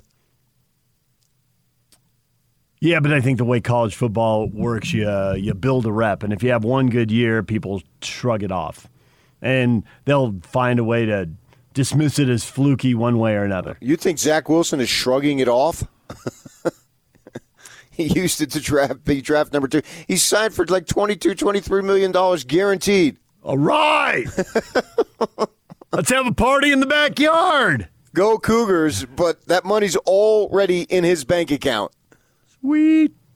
It's not there quite yet, but it'll be there shortly once he actually signs that contract. Uh, well, they're anticipating it then. The point is the same, and it's going to be there, whether it's today or tomorrow.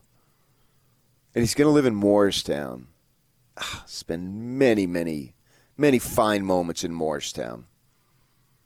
And that's the, as you know, the hub city for the county that he's going to play, uh, that uh, that's going to live in, which is Morris County. And my sister, how about this, went to Morris County Community College. What a small world. All right. Ties back to the Kinahans. That's the important thing. I assume that gives them a short commute to the practice facility. You assume correct. Brad posts, uh, you know, does this validate the 11 win season? He says, that's awesome. It's really nice to see the Cougars drafted again. The couching staff, I'm sure he meant coaching, the couching staff is doing things right at BYU.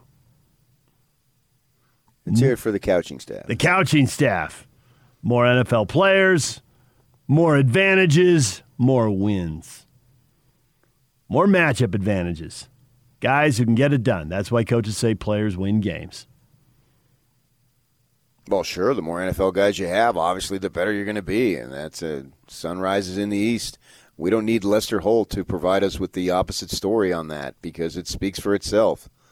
Yeah, I agree with Lester on that one. The five trillion other stories I have a problem about, but that one I agree with him. Yeah, the more NFL guys you have, the better off you're going to be. And it, I think it is a uh, what's the looking? What what am I looking for? Uh, it is uh, can't think of the word, but it is a credit, I guess, is probably the best word to the coaching staff because you know they're not going to be able to just roll out there and, and as Norm Chow would say at SC, uh, we don't recruit, we evaluate. Well, at BYU, you have to identify. You can't just evaluate. You have to identify and then recruit and develop. So the task at BYU is imminently harder. I believe it's imminently harder than it is at Utah, who's a very good Pac 12 program. SC obviously historically is a much better, the best. And so they can evaluate and pick off the best. Is he really the best? And, and go after him and have a good chance to get him. Uh, that's who they are. And Utah is in a much better spot than BYU to get those types of players themselves, although they do an excellent job, obviously, of identifying and developing. But that's essentially what BYU has to do. Almost literally every recruit is identify and then see if they could develop, right? Who was Dax Milne coming out of high school? He was a walk on, wasn't he? He was a walk on, and there's Yeah. no chance he was on the uh, the NFL radar. No. And Right. yet, His teammate, Now he is. his teammate from Bingham actually got the scholarship. They both came in together. One was in walk on, now in the NFL. The other has battled knee injuries for two years. Well, who the hell's the other one? Braden Cosper. He played a little bit last year, but he's been out for a majority of his career so far. And now Dax Milne has an opportunity to play for the Pigskins. Yes, the pigskins. That's awesome. If you get your way. Well, I get my way either way. Even if you don't give it to me, I still identify it. and- Still- and- he's still going to call them the pigskins. Yeah. Yeah. So I mean that's that's incredible. And hats off to Tom Holmoe for charging through as all these other idiots didn't want to play.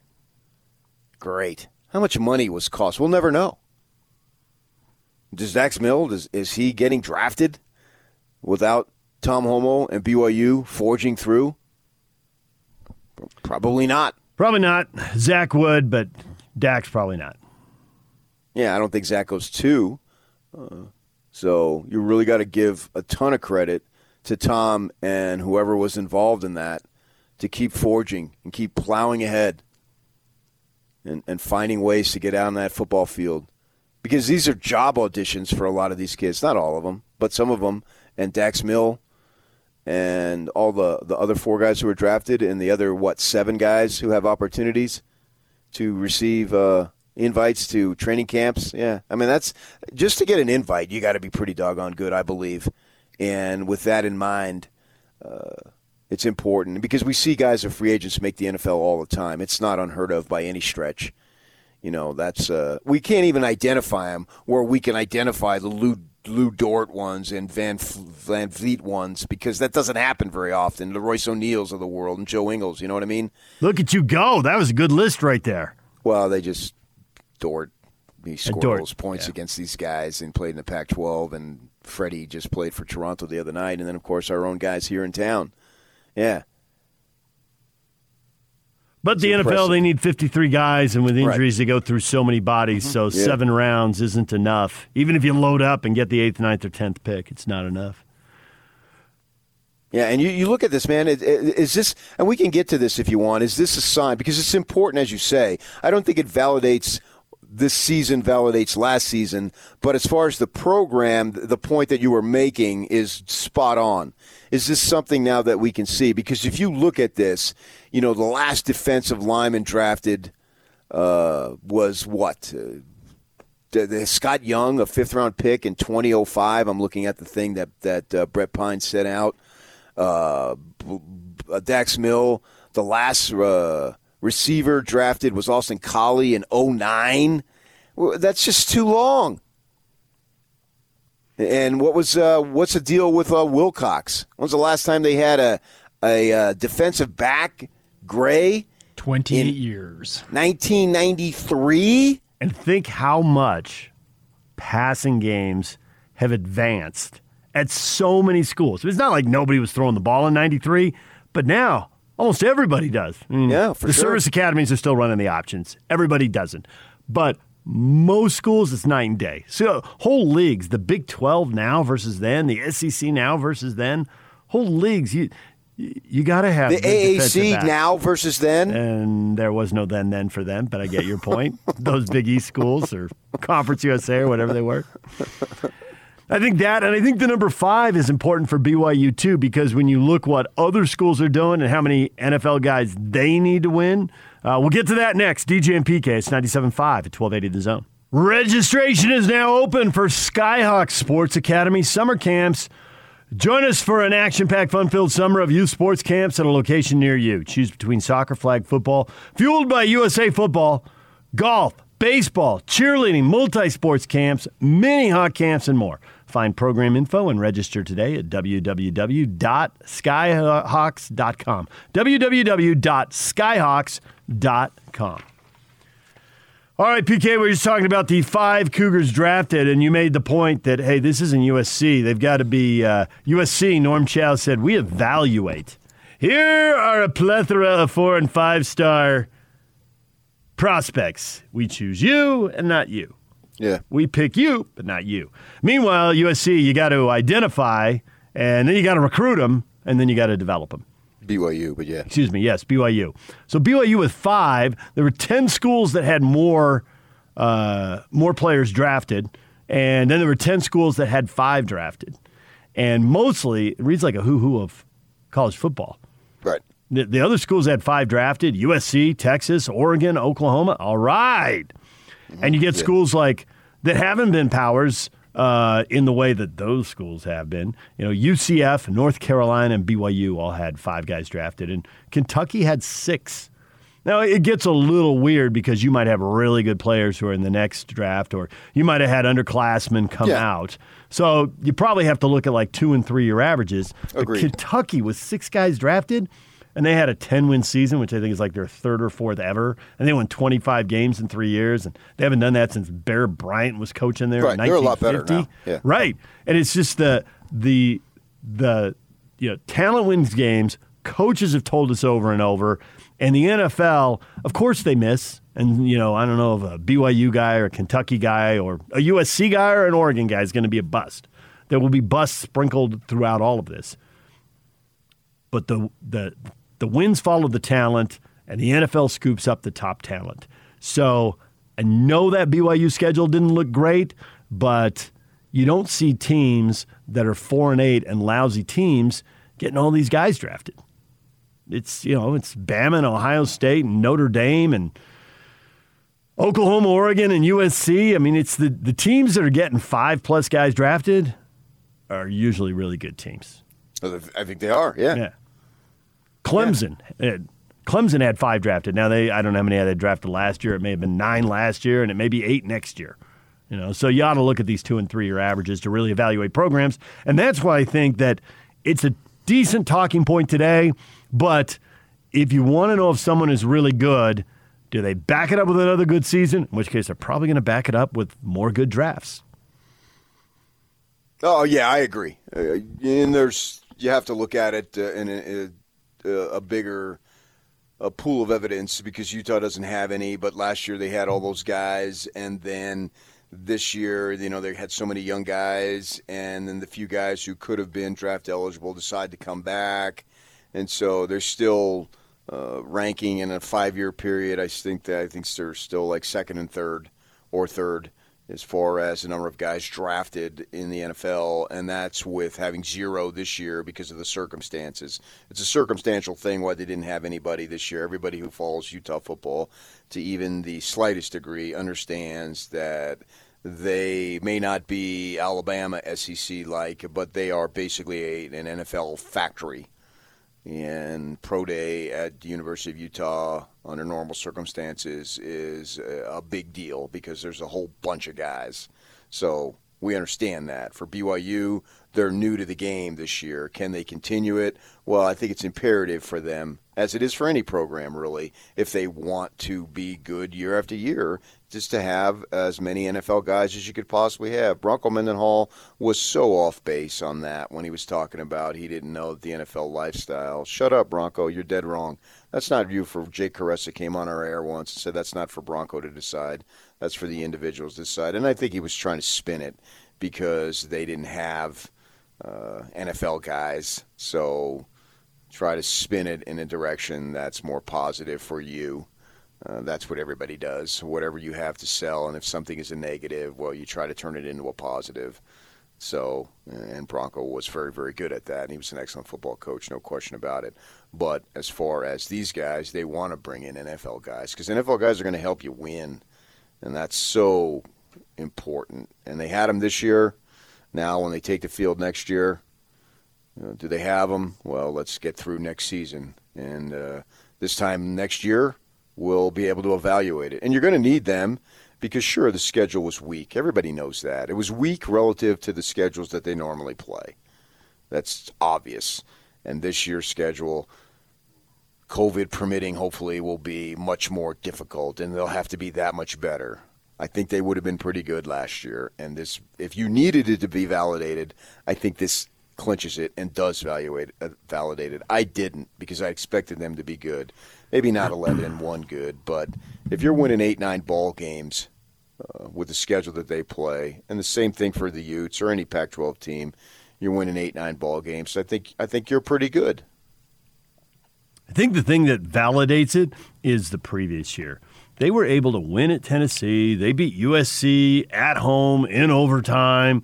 Place going nuts. Great game. Where they came up short was against the group of five teams, the teams that are the core of this year's schedule. They blew the Hawaii game at the end in the fourth quarter. They could have, would have, should have won at Toledo at the end in the fourth quarter. Ditto for South Florida. Those are the three games that if they turn around, they have a really different season two years ago. It wasn't, oh, they can't beat these Power Five schools, and then this year they, they didn't play the Power Five schools. No, it was that they messed up winnable games in the fourth quarter against Group of Five schools. That's what held them back. That's the reason they're not sitting on two really good years in a row. And it's because they couldn't handle group of five schools on the road in a fourth quarter in a close game three times.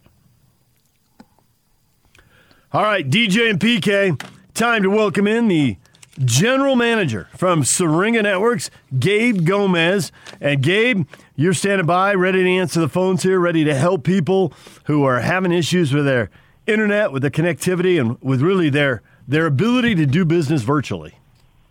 That is that is correct. That is exactly what Syringa Networks is, is here to do. Is really to enable and uh, empower businesses to be able to um, be able to operate effectively and uh, securely when it comes to internet connectivity and uh, all sorts of other IT related issues and things of that nature. I assume that as you work with uh, different businesses and different companies, you see a wide range of problems. One solution doesn't fit all. Yeah, that's correct. Every business is very unique in regards to the way they do things, the way they operate. And uh, at Syringa Networks, we you know we we service uh, several thousand clients in the in the Utah market and really throughout the country as well. And so we have a pretty good vantage point into how businesses operate and what a lot of the the unique needs are. And and uh, we have abilities to consult and help other businesses to to to take a little better look at uh, perhaps how they operate their their networks. So I assume that with uh, people doing business uh, multiple time zones all across the country, in some cases on different continents, that the uh, the ability to be there around the clock is critical. Oh, that's absolutely critical. Yeah, we have clients that that indeed fit that description that operate, you know, seven by twenty four anywhere around the world, and so we do have a, a highly trained engineers and technicians that are readily readily available via phone call, via via text, via email, um, and other other chat methods as well, so that you can get a hold of any one of our our technical personnel whenever uh, whenever you're having an issue. So, for people who have questions and are interested in knowing more, how do they get a hold of you and Syringa Networks? Well, they can certainly uh, hit up our website at www.syringanetworks.net or, or give us a call. We have a, a local presence here in Utah. We have a, a sales professionals and consultants that can uh, that can uh, certainly help uh, individuals who are looking for a, a better way of, of, connectivity, a more secure way to, to, to connect their data networks. You can call Syringa Networks 385 420 7881. 385 420 7881 or go to syringanetworks.net. Gabe, thanks a lot. Thank you. Mother's Day is Sunday. Get the best blanket ever. It's also the best gift ever for Mother's Day. Minky Couture, Sandy and her staff are getting it done for our listeners again, helping you get it right for Mother's Day. You get 50% off now when you mention Zone 50 at a store near you or online at minkycouture.com. That's promo code Zone 50. That's Minky Couture for Mother's Day. All right, PK, we got Steve Cleveland, our basketball insider, coming up in a few minutes. We've been talking some NFL draft. The other story of the weekend, the Utah Jazz. They split, losing in Phoenix, and the Suns took control of that game pretty early and then dominated pretty comfortably throughout it. And the Jazz went back to back and came back and played some really good defense down the stretch and were able to grind out a win over the Toronto Raptors. And with Donovan Mitchell out tonight, and with Mike Conley out tonight, the Spurs are going back to back, and I expect it's the same recipe for the Jazz. They don't have the firepower to go out there and win a really high scoring game. I expect defend, get a tired team on the second night of a back to back, add elevation, and win a relatively low scoring game. Now that I expect that, it'll probably go completely differently, won't it? They scored 154 against Sacramento, though. They did. And the Kings, I thought, kind of rolled over for them. And that could happen again, but I just don't expect it. But it happened once. I suppose it could happen again. Uh, everybody gets hot from three. They're going to pile up the points pretty quickly. But that that seems like an outlier. It seems like a pretty unusual game. Yeah, they still have plenty of shooters, though. So you don't know that I, I, think that against good teams, or really good teams, they're in trouble, obviously. But against the 500 or below teams, uh, I see no reason why they don't have an excellent opportunity to win. Doesn't mean they're going to, because they're they're basically a 500 team too, as you pointed out. Uh, without these guys, and so uh, you know, the Lakers, uh, although they're two guys that missed a bunch of games, are better. We understand that.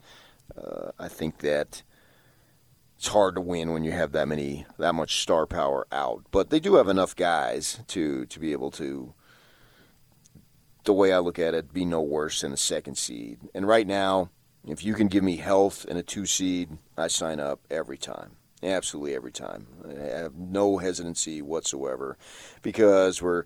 The, the, I don't worry about who they're going to play, and I- I don't have that much invested, so I'm not nervous. The Jazz in the postseason, I have no nerves because I don't have that emotional investment that fans and other media members who are part of the organization do. And I understand that they do, and I don't have any problem with them having it, but I don't have it.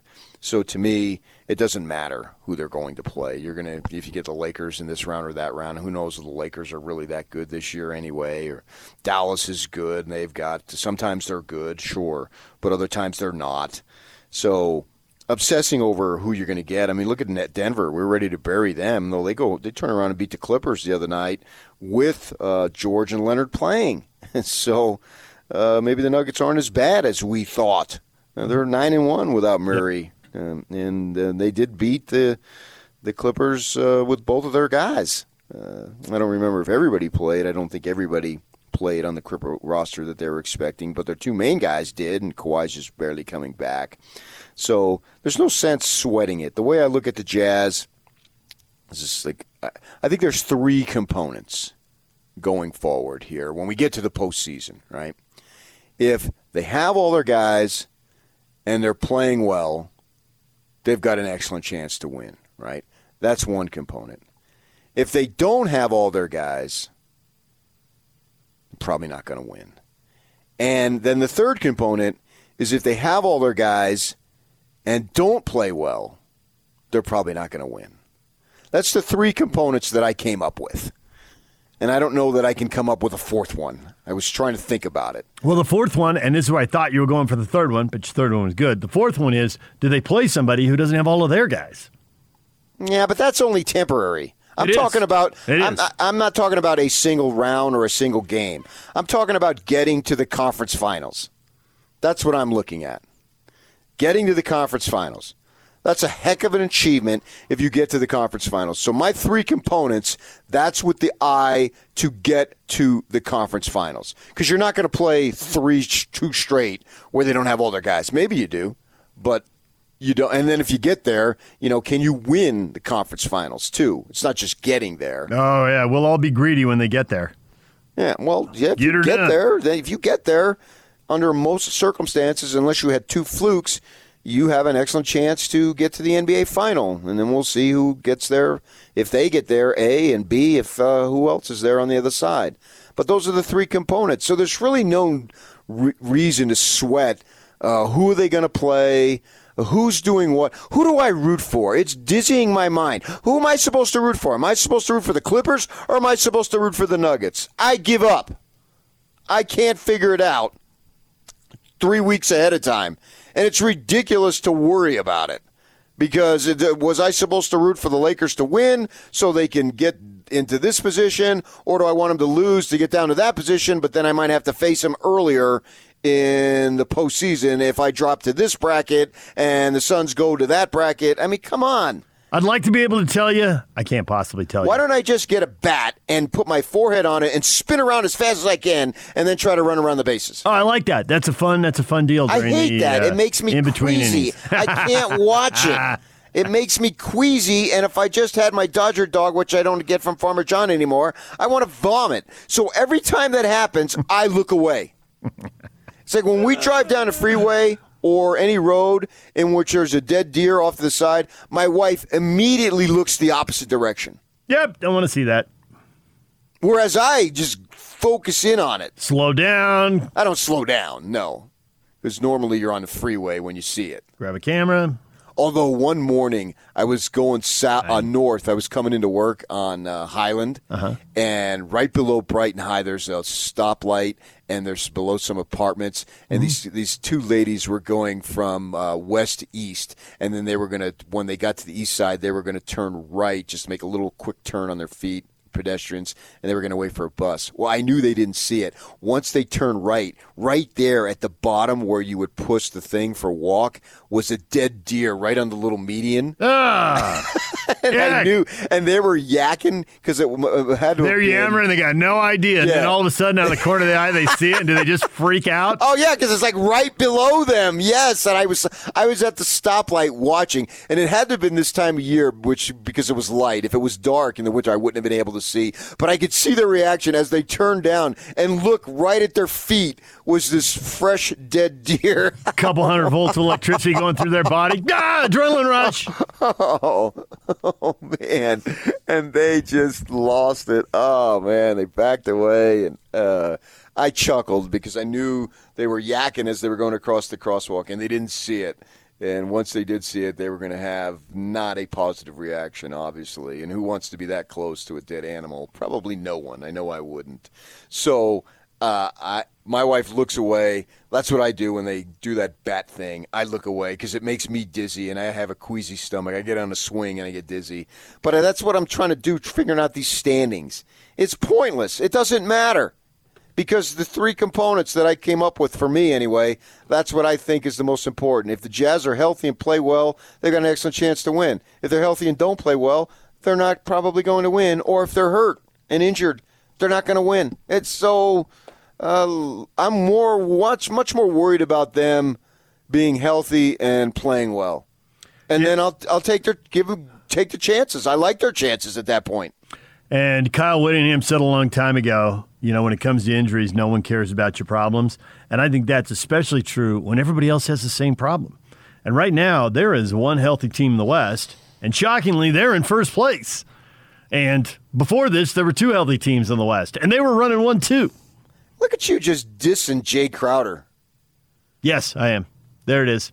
Get well. That's basically his career has been dissed the whole way. Yeah, so why shouldn't keeps the chip on his shoulder, keeps the him king going. of Salt Lake media, David James, the award winner, the one who threw me off television? Why couldn't you accept Jae Crowder? Of course you couldn't, because he's been disrespected his whole career. He's out of the star. He's not playing right now, and you just pff, they're healthy. He's over here saying, "What about me?"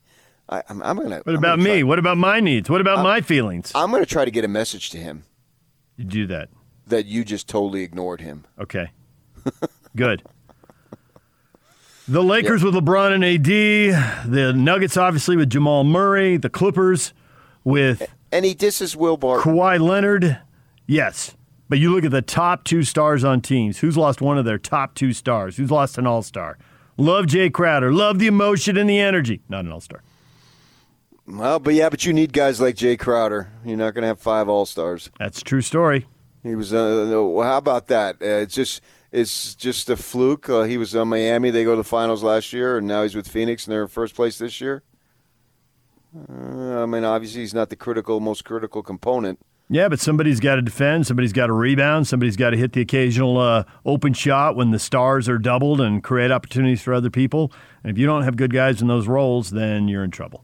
Yeah, absolutely, man. I totally agree with you. So, but obviously, the Suns have had the majority of their guys have been healthy. I think Booker missed a few games. I think Booker's like missed four or five games, which uh, is the most of of their Yeah. main guys. Him, Paul. I guess you put Ayton in there too. So, uh, good for them. I, wish everybody could have all the, the best of health the whole time, but that's not the way it works. Nope, it's the So- Suns, and they're the healthy ones. At least so far, you know, who knows what's to come. To your point about rooting for the matchups, you know, plenty of guys have gotten hurt in the playoffs. That we can name lots of guys on lots of teams in lots of years. So something's probably going to happen again. And how can you possibly root for the right matchup and all that, not knowing who that's going to be? And there's too much. There's too many weird. And some of these teams that aren't right yet still have time to get it together. The Jazz can get healthy. Clearly, the Lakers and the Clippers can play better. Murray's not coming back. Denver's the one. You know, Denver is who they are. But as you point out, right now, Denver looks really good. Nine and one. I don't know that they could win three series in a row and get out of the West, but I think they could take down any one team, and that's all you need to to wreck it for your group. So, If it's your team. yeah, if it's your team, they take down. Yeah. No, that's uh, if the Jazz are healthy and playing well, I think they have as good a chance as anybody else. And that's really all that matters. That, that's that's all you could ask for as a fan. And I even think as an organization, as a coach, as a player. We got a chance. Yeah, not not the slim and none, and you know you're saying there's a chance in the movie line. It's not about that. No, it's we're talking about legitimacy here, and I think there is legitimacy if they have their guys and are playing well enough. They don't even have to play their best. I don't need five, six, seven, eight guys clicking all at their greatest, because if that's the case, then they're the prohibitive favorite. Uh, but that's probably not going to happen. So I'm going to throw in the caveat: Are they playing well enough? If they're playing well enough, then that's all you really need, and and get it done. If you don't get it done, then it's on you. And if you get it done, great. It's also on you, and you deserve all the credit and all the praise that'll come your way. So right now, just if the, if these two need to sit out the rest of the regular season, and that guarantees me health in the first round, I take it.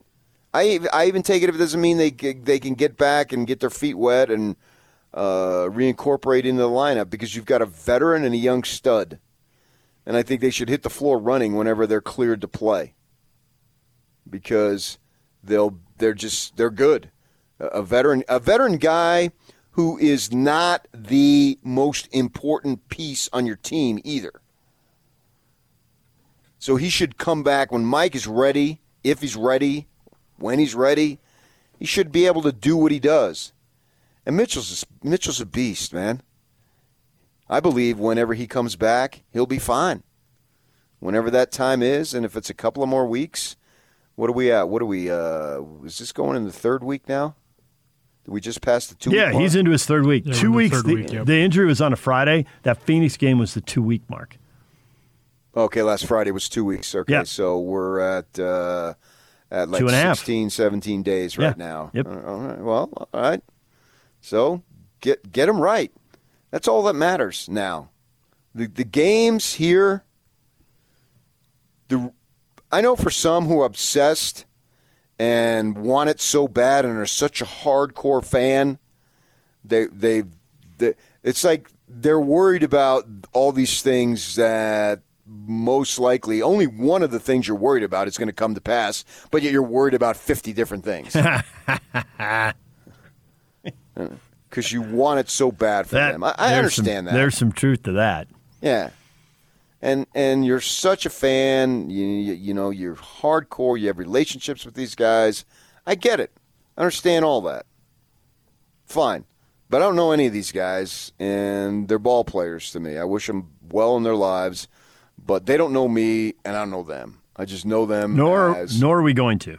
Right. And I, nor, nor do I want to. it doesn't matter to me. Uh, but I want them to win, that's for sure. And so why get all this and they get all this uh, little anxiety over most of the stuff that's not going to come to pass? Because I believe in their talent. And I believe if they're healthy and playing well, they can beat anybody. Anybody in the West, anyway. That's all I'm focused on in the West. As the guy who kicked you off TV, PK, I think there's an email I need to share with you. Are you ready for this? No, I'm not, but I'm going to get it anyway. Yeah, that's a true story. Uh, I got this email from uh, Larry. It's been a few weeks since I have seen Pat Kincade with David James on Sunday night. What happened? I look forward and recorded ever episode, probably meant every, every episode with Pat.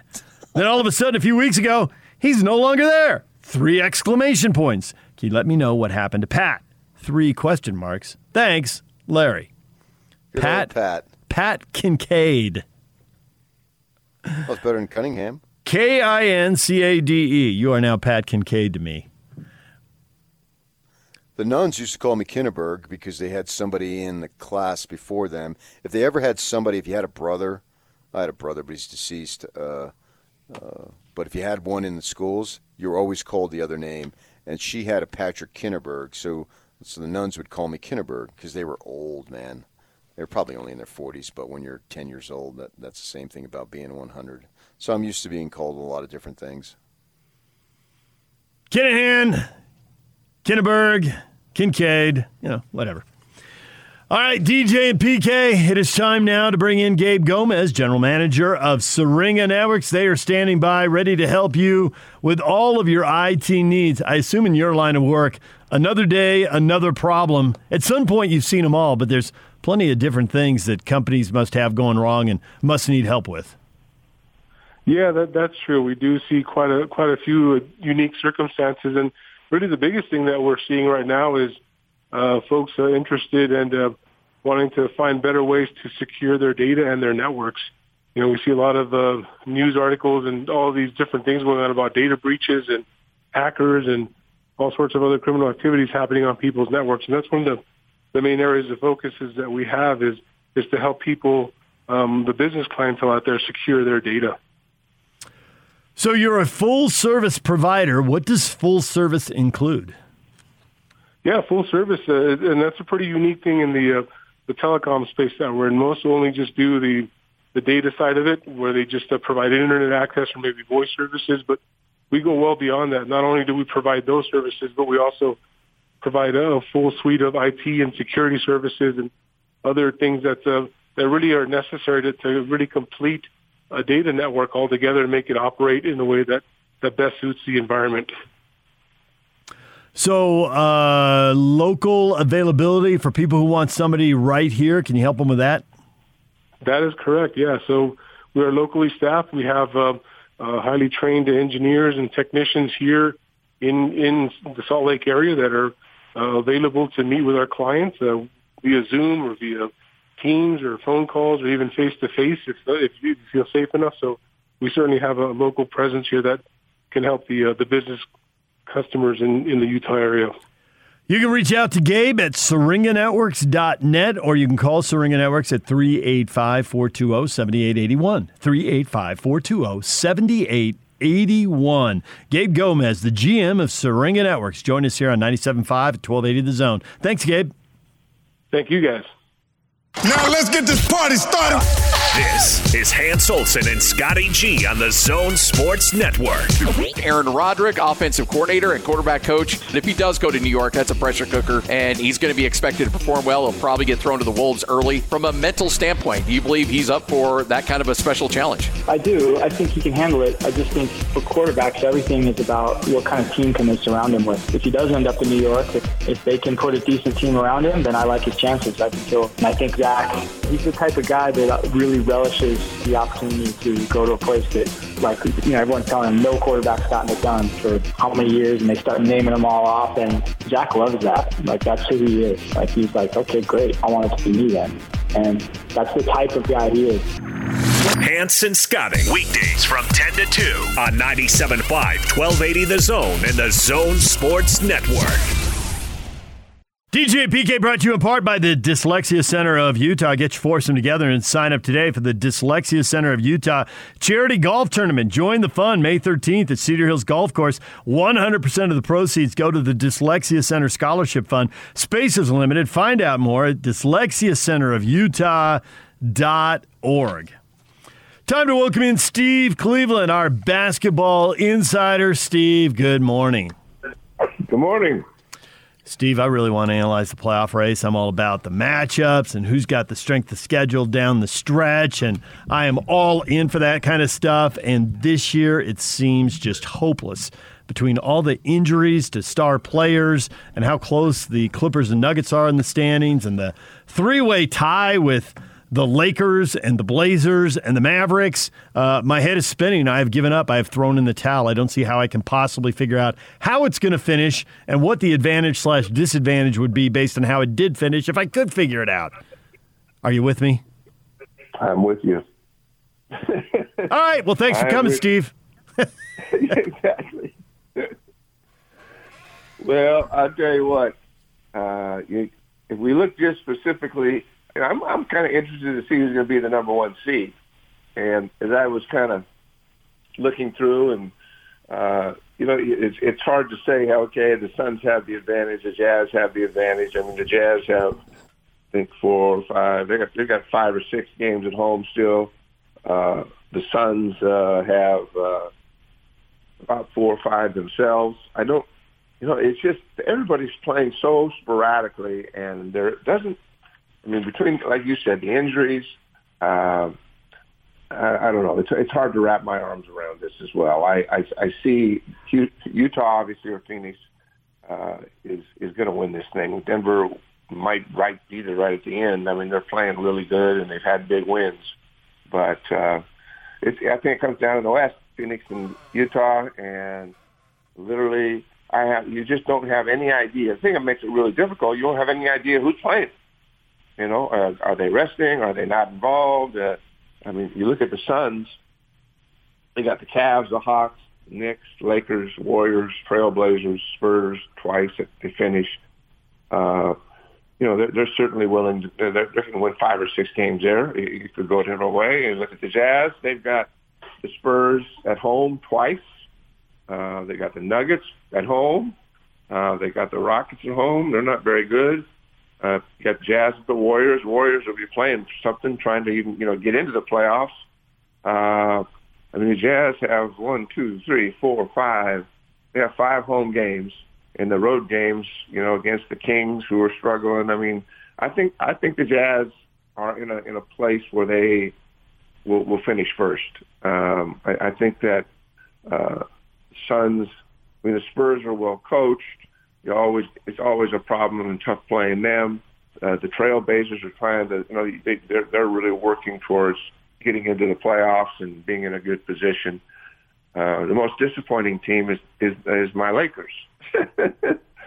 they don't look very good, and uh, who knows what's going to happen there. But uh, I I like the Jazz finishing one. I mean, I, I just looking at the schedule right now. Uh, I think he Mitch Mitch comes back in a week.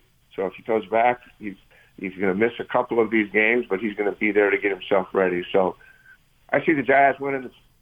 I see the Jazz winning this division, this conference, this Western Conference, and uh, but it's it is kind of a mess, and uh, hard to tell these days who's playing, who's not playing. All of a sudden, Toronto, uh, you know, looks like world beaters last night, and uh, everybody's still in it. So we'll see. Yeah. So I couldn't agree more with everything being jumbled, and it's almost like uh, I'm. I look at the standings every day and try to figure stuff out, even though I know as I'm doing it, I'm wasting my time because uh, it's going to change. And then in the final analysis, does it matter who you're playing? Is it just up to you? And I was thinking about it over the weekend after the Suns just demolished the Jazz, and it's looking like, oh man, all this great season is going down the drain.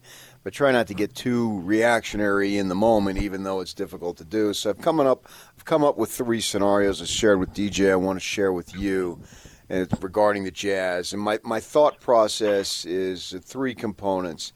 The Jazz are healthy and playing well. They've got an excellent chance to win if they're injured to any degree and any of the critical guys, they're probably not going to win. And if they're healthy and don't play well, it's going to be difficult. So I boiled it down to those three healthy, play well, good chance to win. Injured, tough. Healthy, not playing as well or as much as you're capable of, eh, it gets dicey. Those are my three things. How about you? Huh.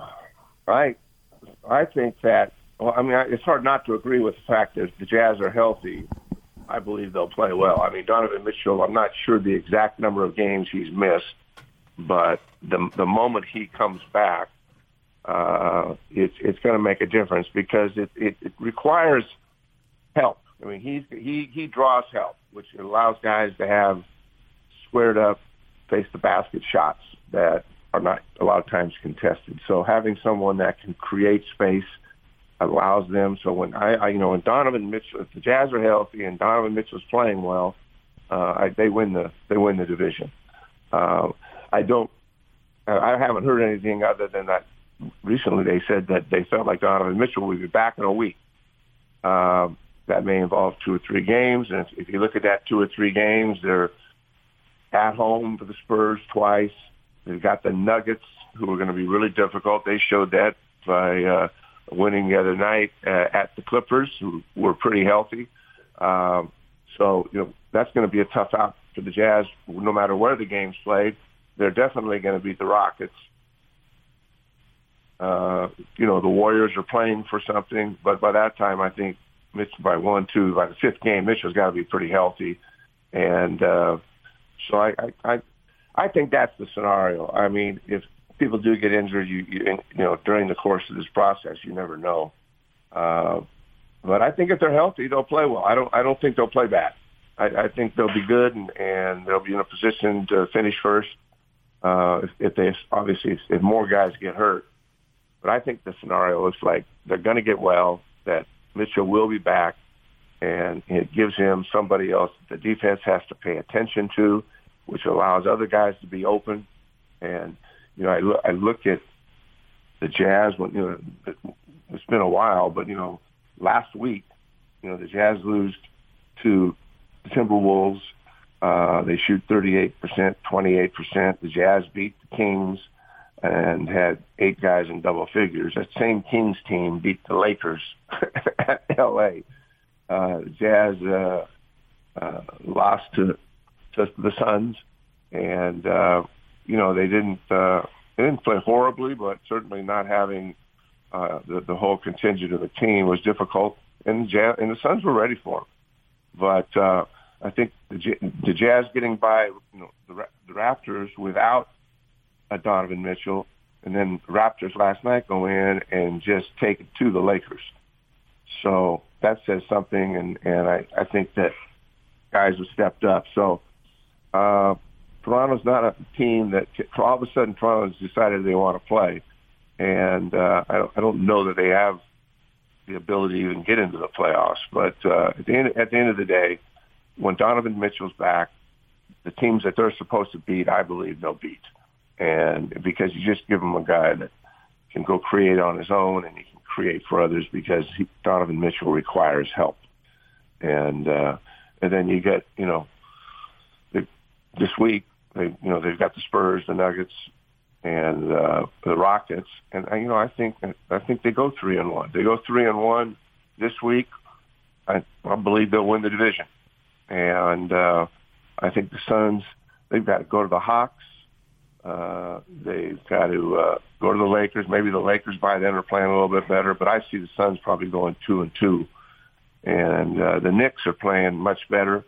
Um, but I, I think this this week you know, we're going to get a sense and a feel for where they're going to finish. And uh, you know, again, the, the craziness of players being held out, guys already have positions locked in, uh, will all lend itself to making it a little more confusing, as David mentioned earlier. but I think I think the body of work for this Jazz team has done enough. If they get him back, if they don't get him back, then you know I, I don't think they win the division. Suns will win the division. Hey, Denver. I, I think Denver being three back probably can't do it. But Denver certainly and, and Phoenix are the two best playing teams right now in the uh, in, in the West. I'm curious uh, and it was different because you're coaching college guys and pros are different. You know, they're just they're older, they're more experienced than that. But when guys have been out a long time, did guys need a week back? Did they need two weeks back? Did they need a game or two or four or five? How long does it take? There's usually like a, a re-entry period, and I think we're seeing the Lakers go through it. I think Jazz fans want the Lakers to be this bad, but I think they're only this bad temporarily. But with the Jazz, how long are Conley and Mitchell going to need to get rolling, especially with Conley, because you can't rush hamstrings. You might be able to play on an ankle at 80%, but if you play on a hamstring at 80%, you're really begging for trouble. So you got to get healthy first, but how many games ideally would they get? Well, you know, Conley's injury is kind of an unknown. But mm-hmm. if you're asking me, do I, you know, if I know Mitchell's healthy, I mean, when guys come off I think the biggest mistake that guys make is they want to come back too soon because they want to help the team. They're, you know, it's it's late in the season, uh, but both these teams, the Phoenix and Utah, are going to make the playoffs. It'd be nice to be the number one seed, but but at the end of the day, they're not going to play guys that they know have the potential to be hurt. I think Donovan Mitchell comes back. He makes other guys in that team better. And I, that's taking not taking anything away from Conley because Conley has had good games and has done some really good things. but Donovan puts pressure on teams where they require more help. And when you require more help, that means somebody else gets more space to operate, to shoot, and to do those things. And so the sooner, if I'm, I'm hearing that he could be back in a week or even less, if he comes back, uh, then I then I think that they're going to be fine because he just creates problems for teams that Conley doesn't have the ability to attack and do the things that that that Williams that, that Donovan has. So, um, yeah, I, I would sense that in teams that I've coached, guys are always anxious to get back, uh, and I'm sure that they're that you know our docs, their docs, making sure that they're ready to come back. But there is in the mind of anybody that's been out for a long time, there's going to be a little bit of doubt. There is a little bit of anxiety. I mean, just, it comes with it. They're excited. I want to get back in there. I want to get this done. But all of a sudden, that first few shots don't go down, and those kind of things get in your head, and you can lose a little confidence. Even great players lose confidence. And I mean, I'm I'm watching these Laker games, and you know they got five guys standing around and trying to make a play. That team is talented, but they're they're not defending, and they're not creating stuff in transition where they're the best. And it's just basically one on one, and can't create enough space to get a guy open. So uh, the Lakers' injuries really, really seem evident that they're just not where they need to be. I, I, I am. You would think that they will get this thing turned around. I don't think at right this point in time it really matters where they are.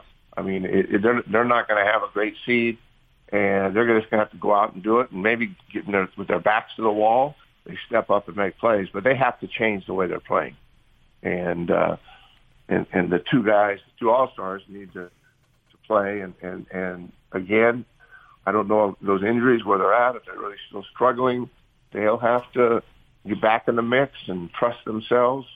But right now, uh, the Lakers, to me, uh, do not look formidable.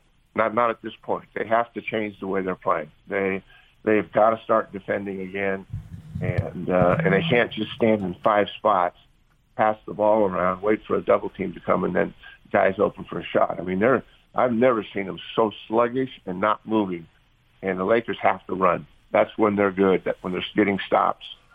So uh, I'm not. I'm just not real positive about the Lakers right now. They've got eight or nine or ten games to figure it out. They'd figure it out, then nobody wants to play them because they do have some really talented people. But uh, right now, I, my, my money would be on Phoenix and Utah and Denver. I mean, the most impressive team to me has been Denver you know, they lose Jamal Murray, and he's, you know, he's, I don't know, 18, 19, 20 a night. He's kind of the guy that was huge in the bubble last year, had big games. I, he hadn't played with quite that much success this year, but Porter stepped in and, and made great additions. And, you know, the, the big fella inside, he, he's just playing well. So um, I don't think Denver can get to the top there's not enough games for them to three back with both those teams. But of, of all the teams right now, Denver seems to be playing the best and uh, at, at the top level. Well, the Lakers will get it together as soon as LeBron fires whoever's responsible for the play-in tournament, and then he can focus on the hoops, and they'll get it going. exactly. Steve, oh, I don't know. That's that's going to be tough. Yep. We got to run, Steve. We appreciate the time, and we will check in with you again next week. All right. Talk to you. All right. D- DJ and PK, Aaron Roderick, BYU football offensive coordinator, coming up in 10 minutes right here on 97.5 at 1280 The Zone.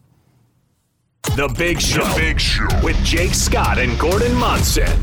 Dennis Dodd is with us from CBS Sports. I want to ask you about the Pac 12 Conference Commissioner search. How's it going? Yeah, it's not going well. They're screwing this thing up. I talked to a person yesterday that has intimate knowledge on the search, and it's a mess. They're considering having two commissioners, one that would deal with the ADs and one that would do more administrative stuff. Well, who do those people report to? Each other? I mean, it's absolutely ridiculous. I can come up with five very capable people off the top of my head right now that could do that job. Hire one of tomorrow and be done with it instead of this drawn out process, but the longer they go, the longer it looks like they're going to end up with another Larry Scott.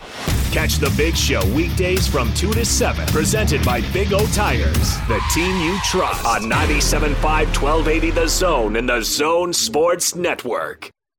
And now, really? your Rocky Mountain Chevy dealer's strong play of the weekend. Really?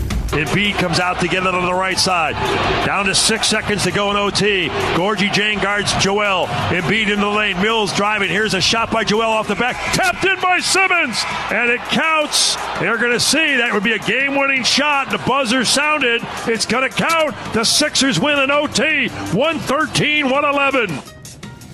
This is Chevy Strong play of the game. Know it today at 450 on the Big Show, and you can win fabulous prizes. Ben Simmons at the buzzer in overtime, giving Philly the win, which matters to Jazz fans because the Spurs lose that game in OT.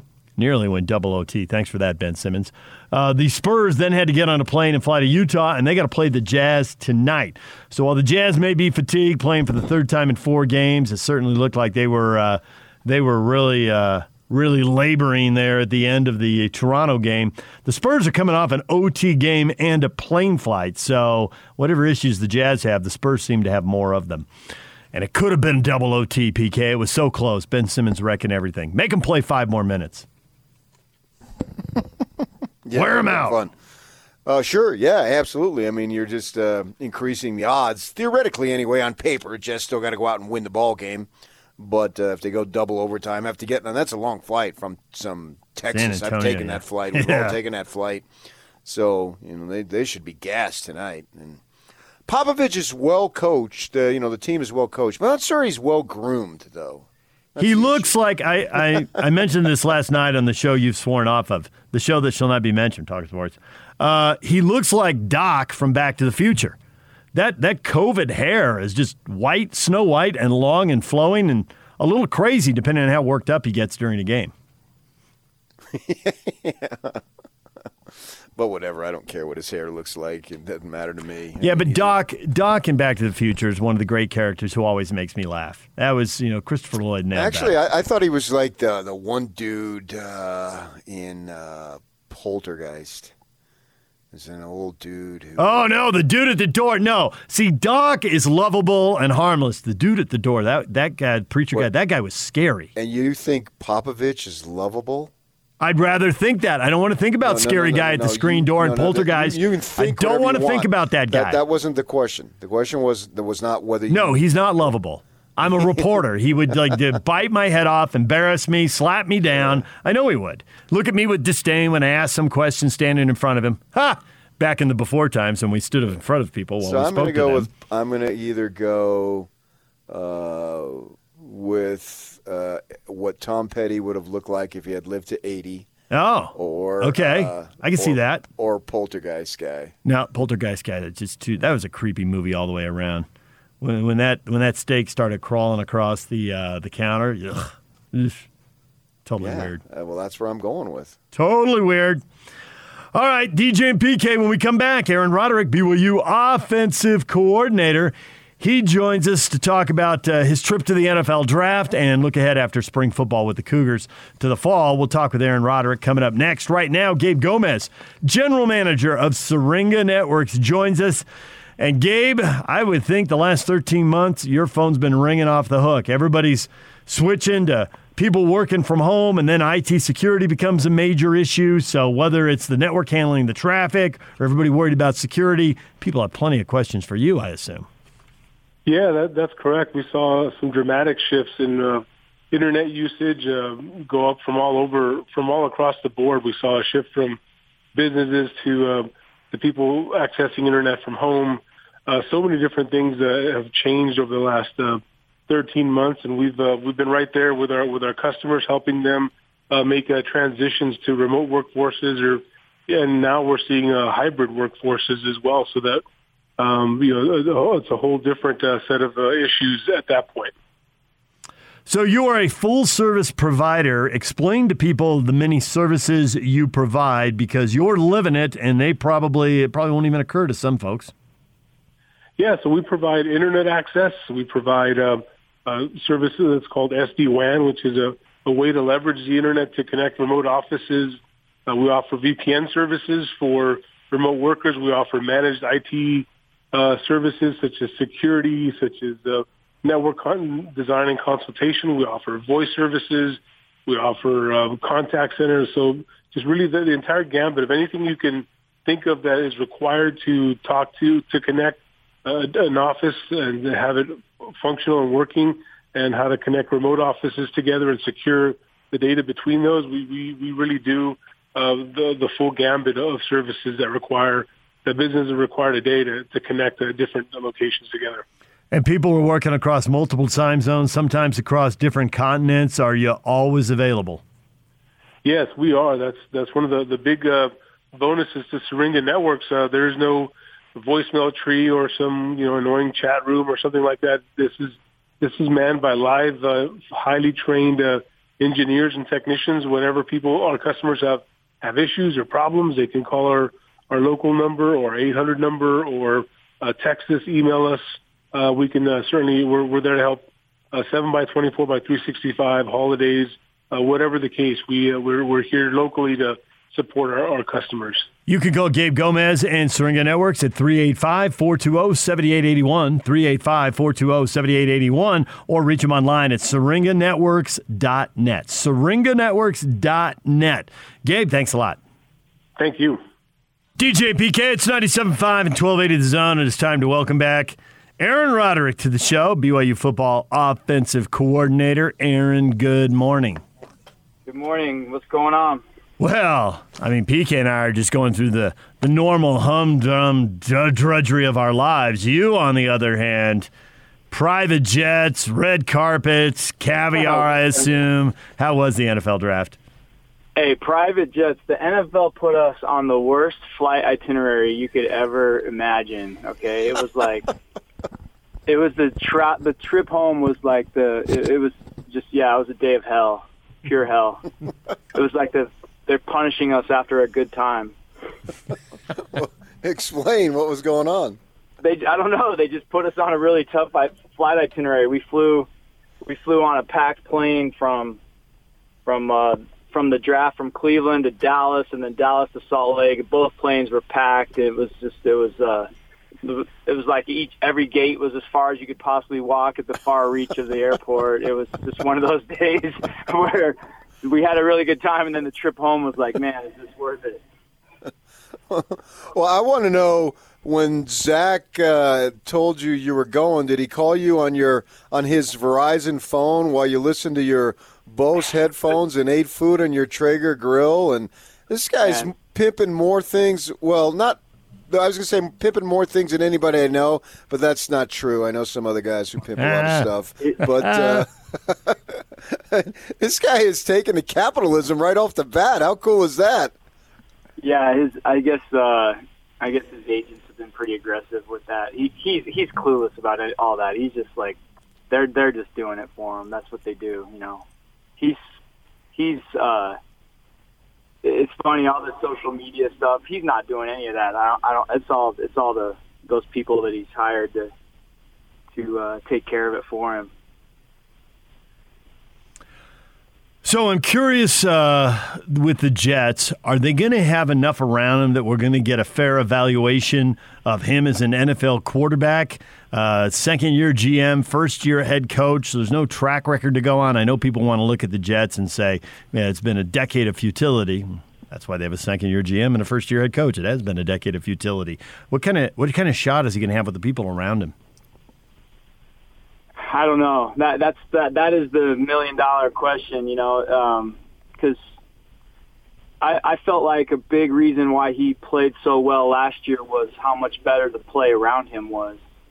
Um, we we were executing much better last year than we had in years prior, and it, obviously it gave him a chance to look good. And I mean, he played great, but it's a lot easier to play well when you're running the ball and you got good receivers and you know just everything we were third year in the offense, and so those things go hand in hand for a quarterback for sure. And um, it looked to me like they did a good job in the draft. I, you know, I just have happened to see that that offensive lineman from USC. I've seen him play a lot. We played against them.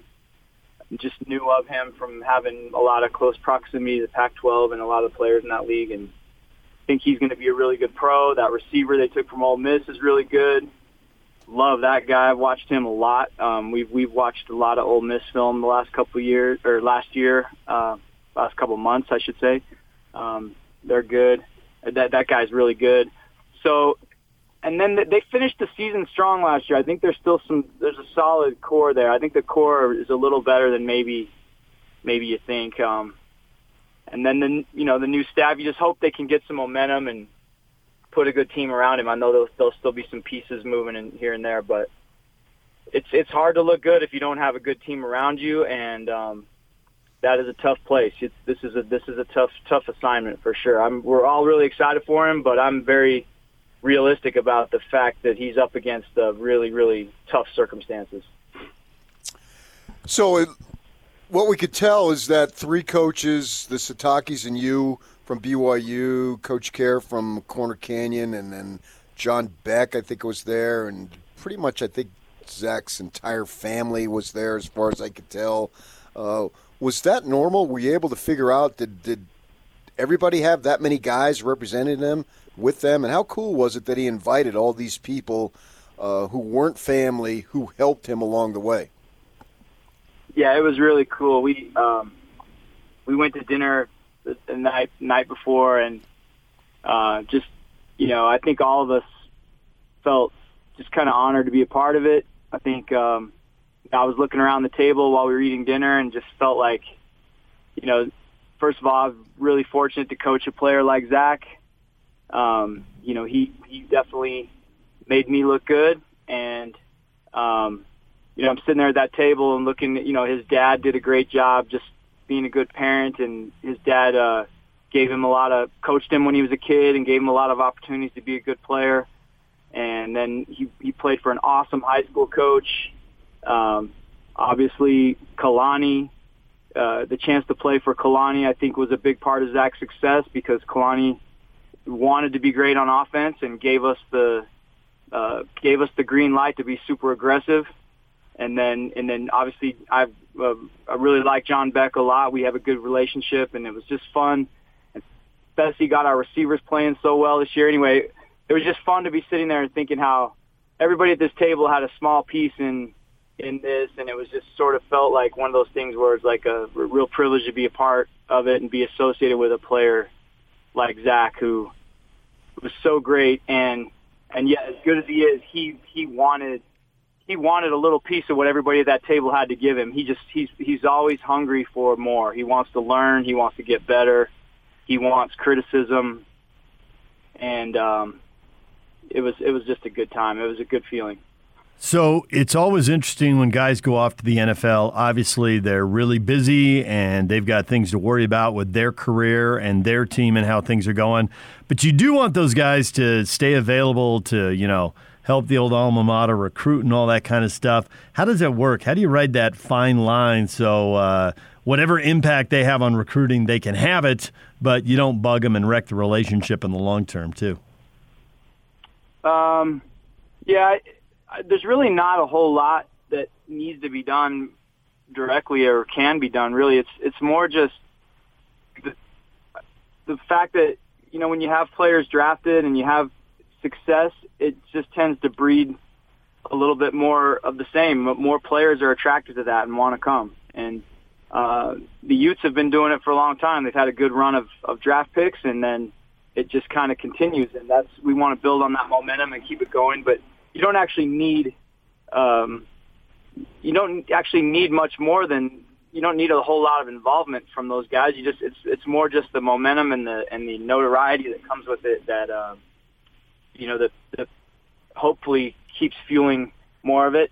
I think you know in our case we're always going to sort of get who we get in recruiting in some ways. It, it's never going to change uh, entirely, but it definitely does send a great message to a lot of the you know good players that fit our um, fit our school and fit our program. That hey, you can be a first round draft pick or or a third round draft pick or a sixth round draft pick. You can get drafted and playing here. You don't have to go to you don't have to go to LSU or Clemson or something like that to to be a high draft pick.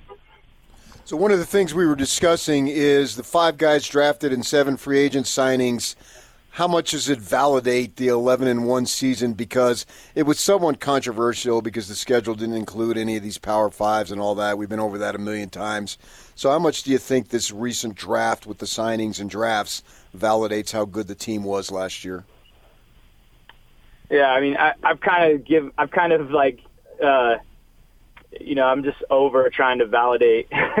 With it's, it's hard to go 11 and one. It's I don't care who you play, it's hard.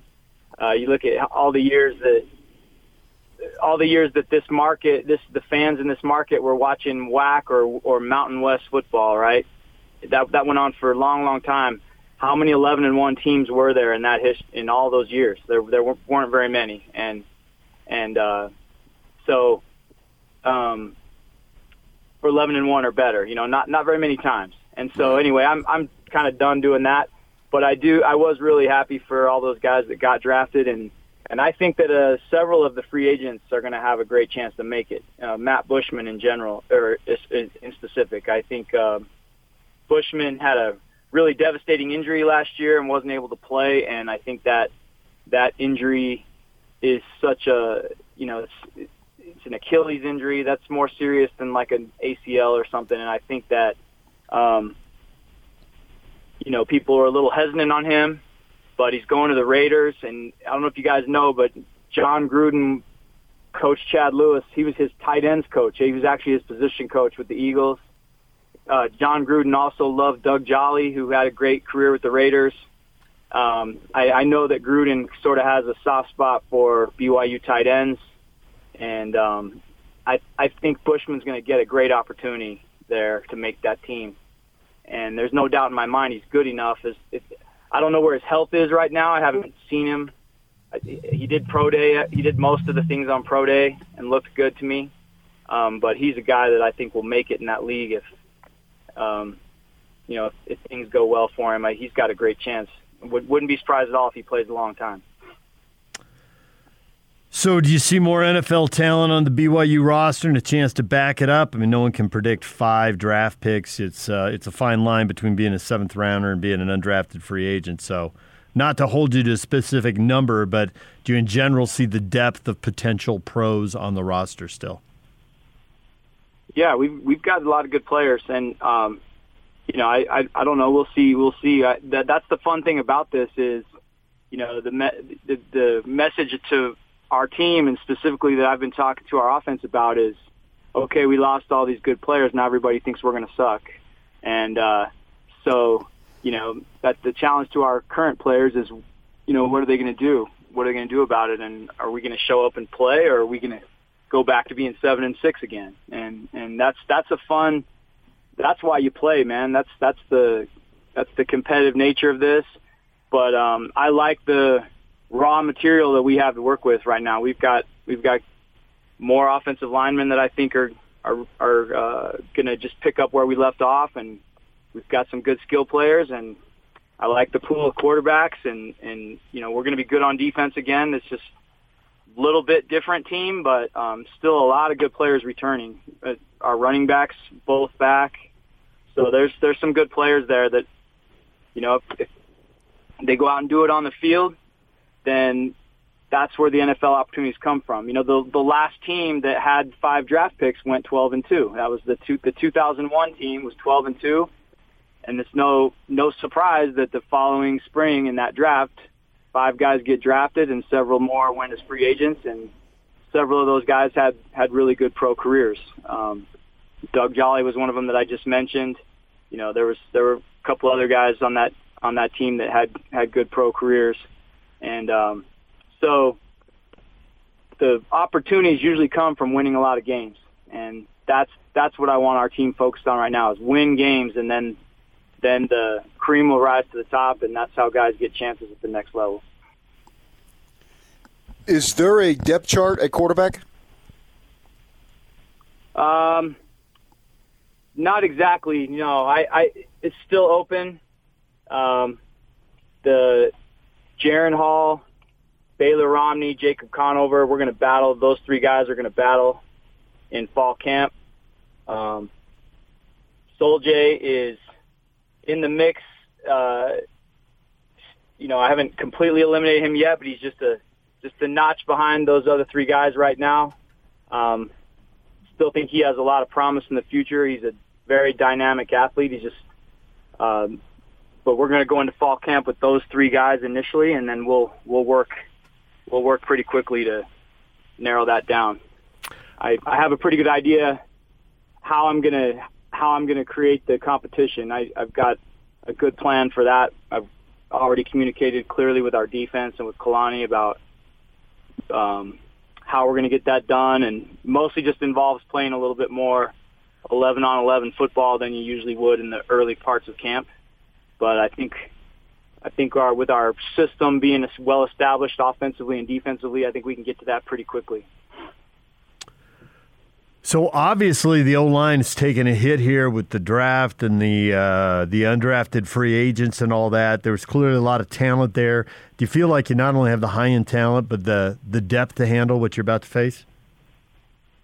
Yeah, you know, depth is always a is always the biggest question for us. At least it has been in this uh, independence, you know, era playing P5 teams. We we usually can field a a starting 11 on each side of the ball that can play with, you know, with any of the teams on our schedule. And then, you know, the story of a couple of the years where we, you know, didn't finish like we wanted to was we get a little banged up and sometimes the backup guys aren't quite quite there yet. I think this team is is deep. Um, you know, you mentioned offensive line. The you know, we're going to be starting some guys this year that played a ton last year, whether they were listed as starters or not. We were we went 10 deep last year and we had so many big wins that those guys got to play a lot and some of them played a lot anyway uh you know Blake Blake Freeland for example he started games for the last 2 years for us and he's going to take over at left tackle for Brady um he's 6 foot 9 and has started he's a super athlete he was state champ in the shot put and was a good basketball player um he's going to play left tackle, and he's played a lot of games for us last year. So I don't really even view him as a new guy, even though he's taken over for a third round draft pick. And and uh, Harris LaChance is going to start at right tackle for us, and same thing. He's played a lot of football the last couple years, and he's six foot eight and also super athletic. Um, I, I expect a lot from both of those guys, and technically they weren't starters last year, so. Um, they started on and off over the last two years, but they weren't every game guys like Brady and and uh, Chandon Herring, you know. But and then Joe Tukuafu is another one. I mean, he started about five games last year. He, I, I I expect him to find a way to be a starter this year. And um, if he's not, it's because it's because Connor Pay beat him out. And Connor Pay is another one who wasn't considered a starter last year, but played played in a lot of games and has a really bright future as well. So I'm uh, really confident about the offensive line, even though even though we just lost three guys in the NFL. I think I expect there to be no drop off, and um, you know, with our running backs as good as they are, I think we should be able to pick right up where we left off. At least in that in that part of our offense, we should be solid. How does it work with the Nacua brothers? I don't know that they're enrolled in school. What are you allowed to do as far as interaction with them? Yeah, they can start. They so they're starting up with us here shortly. Um, some with this spring semester coming up, they can start and they can start working out with our team. So okay. they will be getting going here real short, real soon.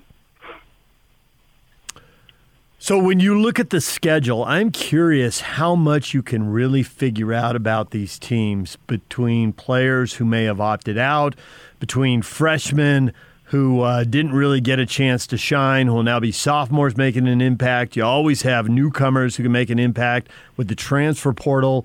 As far as opponents, are you flying blind more than ever? A little bit, especially with Arizona, our first opponent.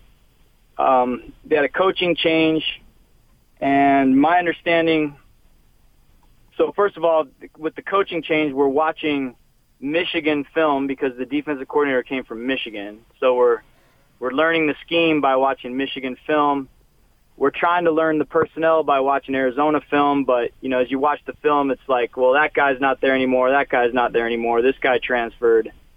So it's kind of hard. You're trying to sort out who's actually still playing on there for them, who's not, and then uh, they've gotten a number of transfers in. They got a DB from Notre Dame. They got another one I can't remember from where uh, that we were just talking about the other day. So then you're trying to figure out, okay, who's this guy and where's he likely to play in this scheme, in this Michigan scheme? It's it's kind of a it's kind of a guessing game a little bit, and I think our our uh, defense is kind of in the same boat because uh, the head coach was in the NFL last year. He's, he's been in college football and he was at UCLA not that long ago, but it's a little bit of a guessing game what they're going to do. So yeah, there's there's a lot to it there, um, and there's more turnover than ever before in college football, and it's uh, it's time to just stop complaining about it and just embrace it and deal with it because it's how it is. And so you can't have any excuses for it and can't say, oh, we don't know what's going to happen or who we're going to have or who they're going to have. You just got to get ready to play.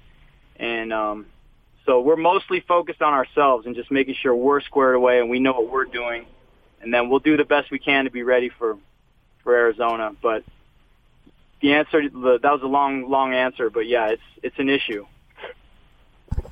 As I understand it, uh, recruiting gets back to normal in June. Is everybody going to have a ton of guys on campus? Is that how it's going to work?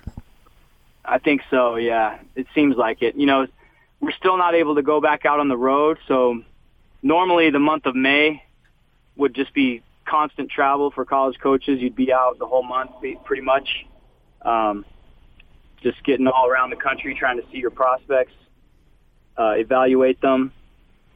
And then but they're they're still not allowing that but what they are allowing in June they're allowing guys to visit your campus. And so with uh you know shoot a whole year of nothing I think pretty much every every school is going to have guys visiting almost every day in June. It's going to be it's going to be a busy month for sure.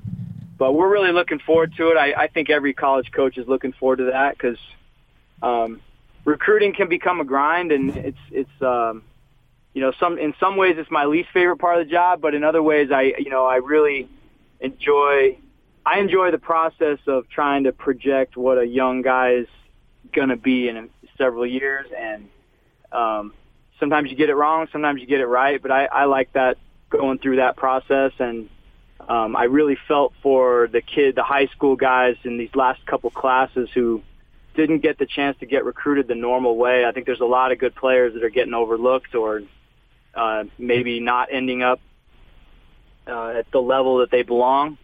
And so um, I, I just I'm happy for the these younger classes that are coming up now. Hopefully, we can get back to normal for them, and they can have more opportunities.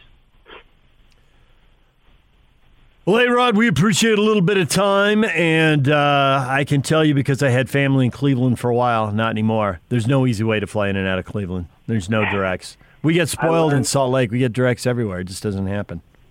I learned that the hard way. Yeah, I didn't know.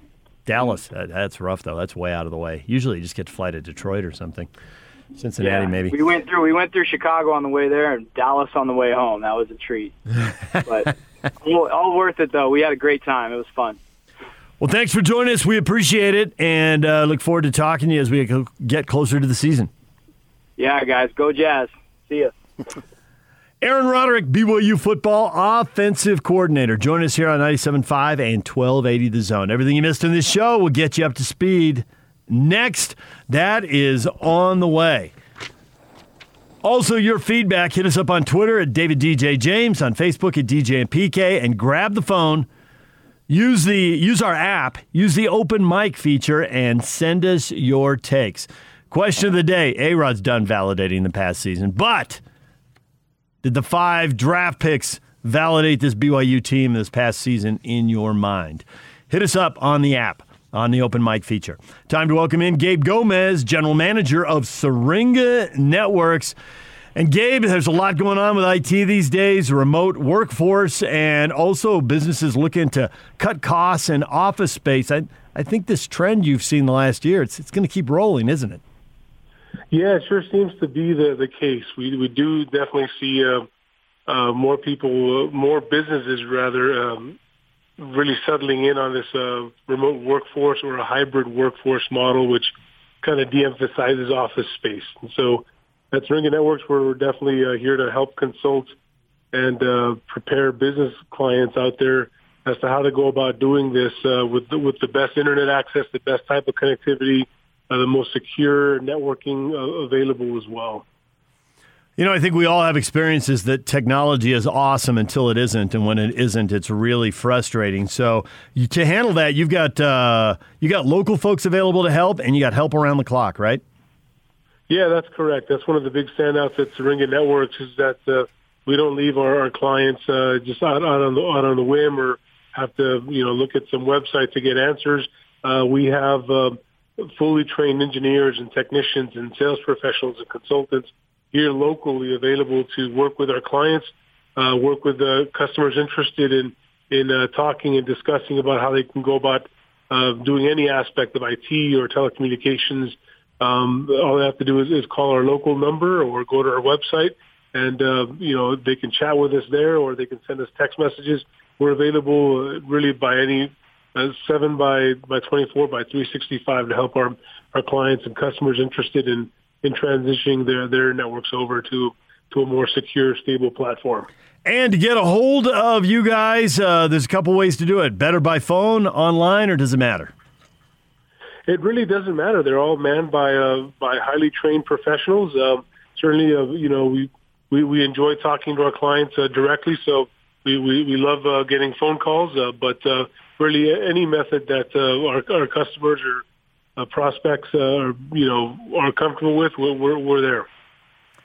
You can reach them online at syringanetworks.net or call 385 420 7881. 385 420 7881. Thanks, Gabe.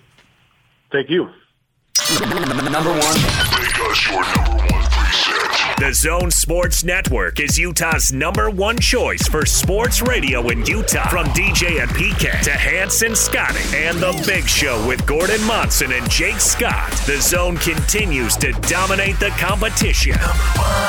Thank you to all of you that continue to make the Zone Sports Network Utah's highest rated, most listened to sports station. Your home for the best coverage of the teams you're passionate about is right here. 97.5 1280 The Zone and the Zone Sports Network.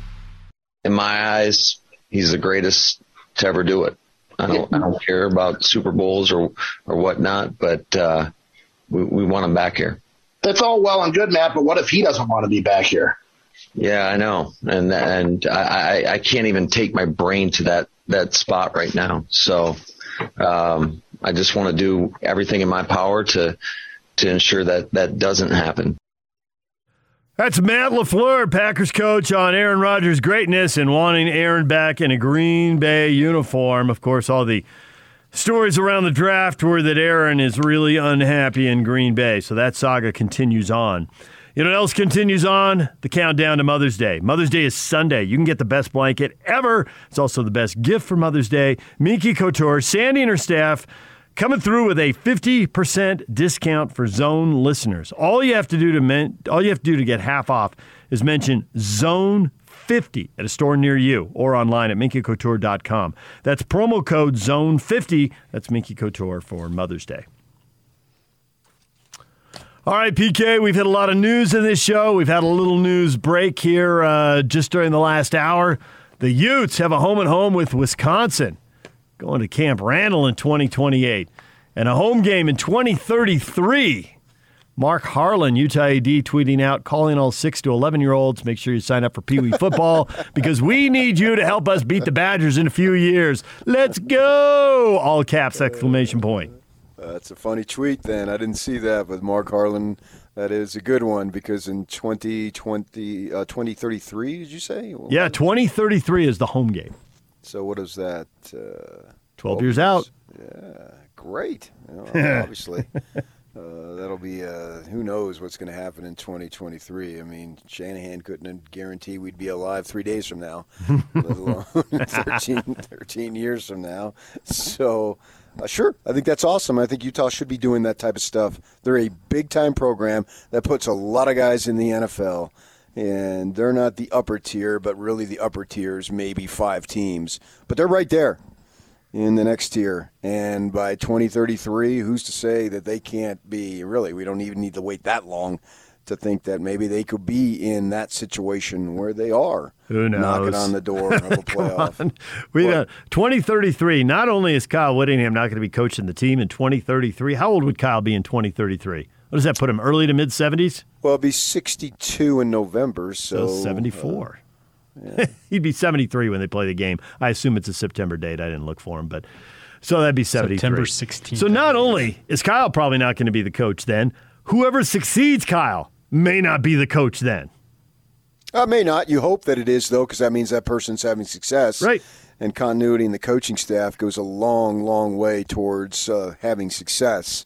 Those are they, they go hand in hand. Uh, so uh, I don't know what's going to be ahead. Obviously, I don't even know in 2028. Uh, my guess is that Kyle wouldn't be coaching in 2028 when they go to Camp Randall. But I think it's the point being for Utah is they're a big time program and they should be playing big time programs themselves.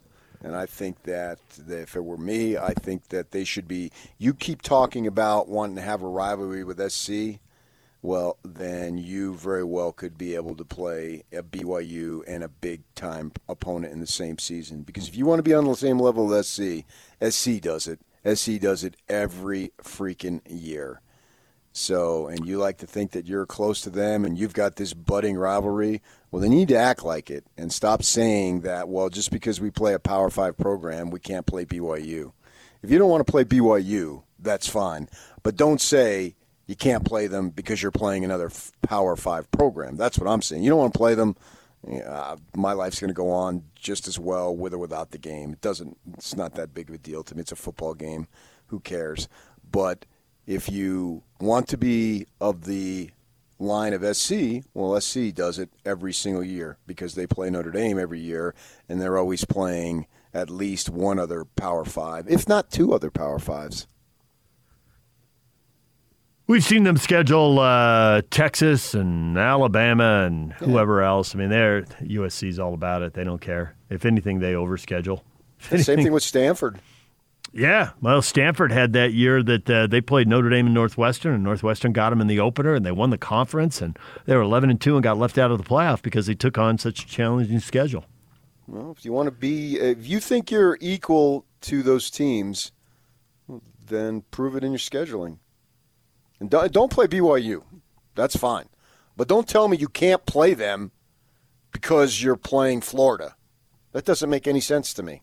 Your rivalry with BYU is certainly no bigger than SC's rivalry with Notre Dame. I mean, come on. This year, it's Notre Dame, BYU, and San Jose State for USC. And San Jose, that may sound like a laugher, but San Jose looked awfully good last year. SC is one of, I think, three programs who have still not ever played, played an FCS team. Yeah, they haven't. Yeah, I think their crosstown is the other one, too, isn't it? UCLA is one of them, and I think Notre Dame's the other. And there you go. So. Well, I don't have any problem playing that that game. So many. If Alabama does it, sure. Do it. Yeah, you, if Alabama's going to do it, might so, as well. I just don't like the explanation. Well, we're playing Florida, so we can't play BYU. That that doesn't sit with me. You've beaten them nine times in a row. Why in the hell can't you play them?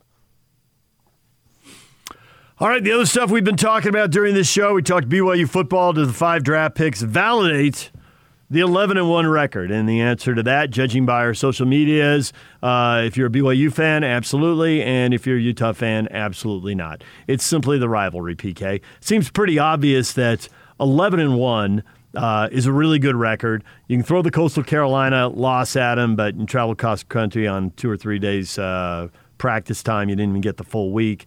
And I, I think the game that stands out for me with, uh, with BYU this year is who smokes Boise State like that? Boise State hasn't lost five games like that in 15 years. Washington got them in a bowl game, and I think they got them one other time, and I think Georgia got them pretty good once down at Georgia in an opener. But to go to Boise State and win like that – you're a really good team. Nobody does that to the Broncos. Yeah, that's because you are on it. this side of the country and your Aztecs play them, but people on the other side of the country would say Central Florida. Uh, so I'm I'm with A Rod. I don't think this the draft validated this season because I don't think the season needed validation. The the season spoke for himself, and I'm glad he said he's over it because I'm over it too.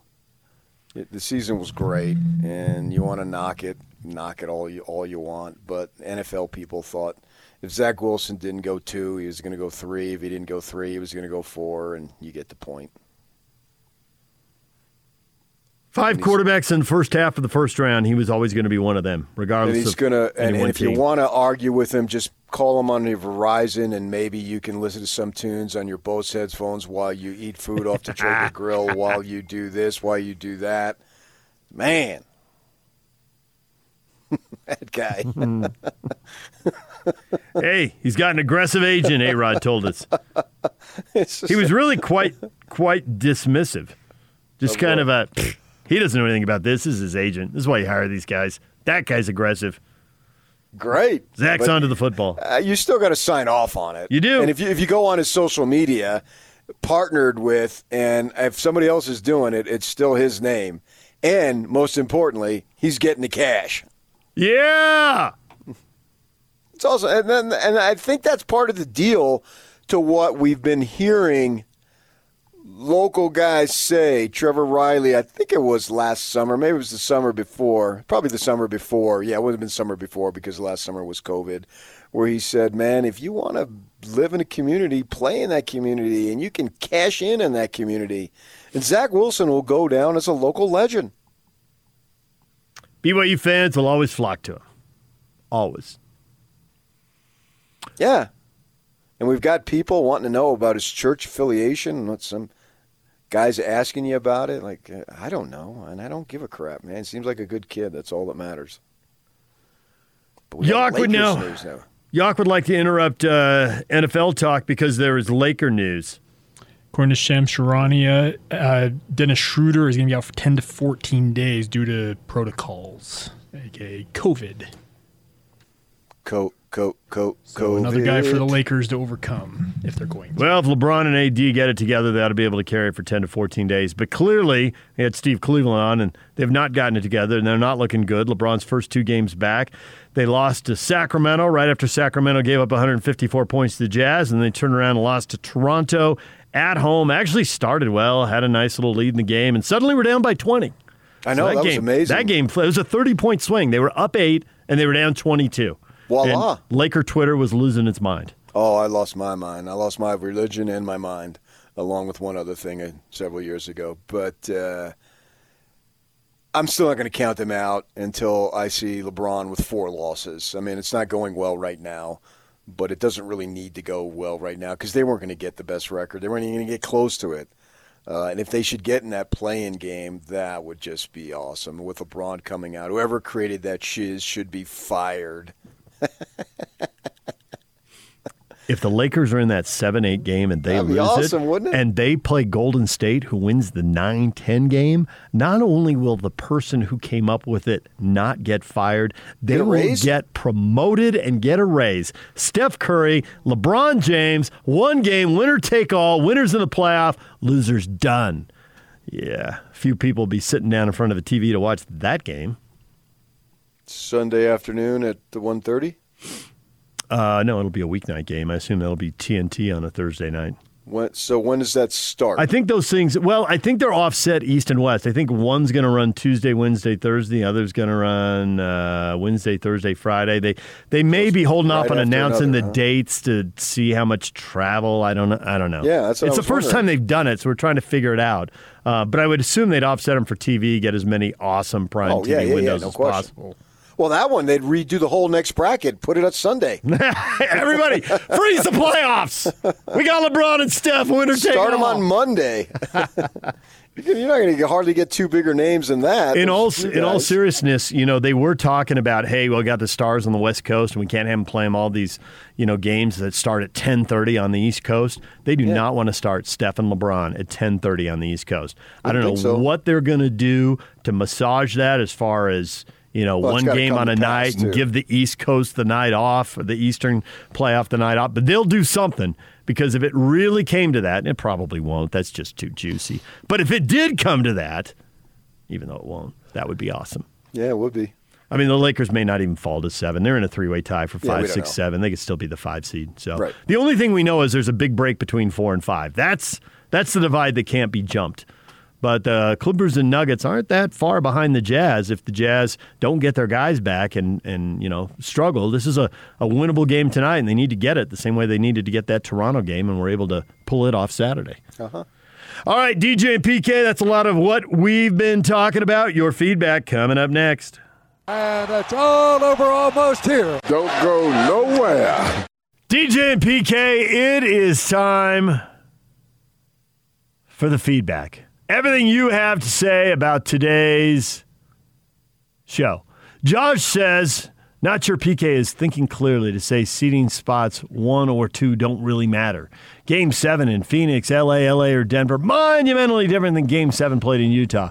Come on, man. You know the Jazz play better than they actually are at home. Okay, but if you're one or two and you don't play Phoenix in the conference final, then you don't have a game seven with Phoenix that matters. Yeah, hence I I'm not sure that it really matters. Yeah, I'm- sure. In that scenario, it does matter, but that's a long way off. Do we really think the Suns and the Jazz are going to meet in the conference final? There are Uh, so many possibilities that at this moment I view as all Endless. equally probable. Yeah, they really, well, They're not endless. endless. Okay, you tell the Jazz right now you got Game Seven to go to the NBA Finals in Phoenix. Take it? No. Yes. Oh, they would hit fast forward and take it. Sign on the bottom line. They would. There's so many things that could go wrong in the month, well, really five and a half weeks leading up to that game. My cognitive thinking has never been clearer. Ooh, cognitive. That's a three. I don't even know what it means. I and think it you just- do. I'm not not totally sure. I can spell it. I'm pretty decent spelling. But definitions, I mean, look at words. They morph meanings. Who knows? They I mean, do. You just told me brace means two goals. I thought brace is something you put on your knee. Ah, I've done that. I have put a brace on my knee. Yes, that's multiple meanings.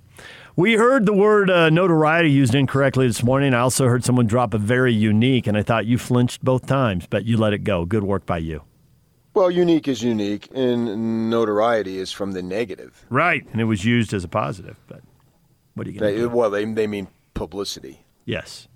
attention, those types of things.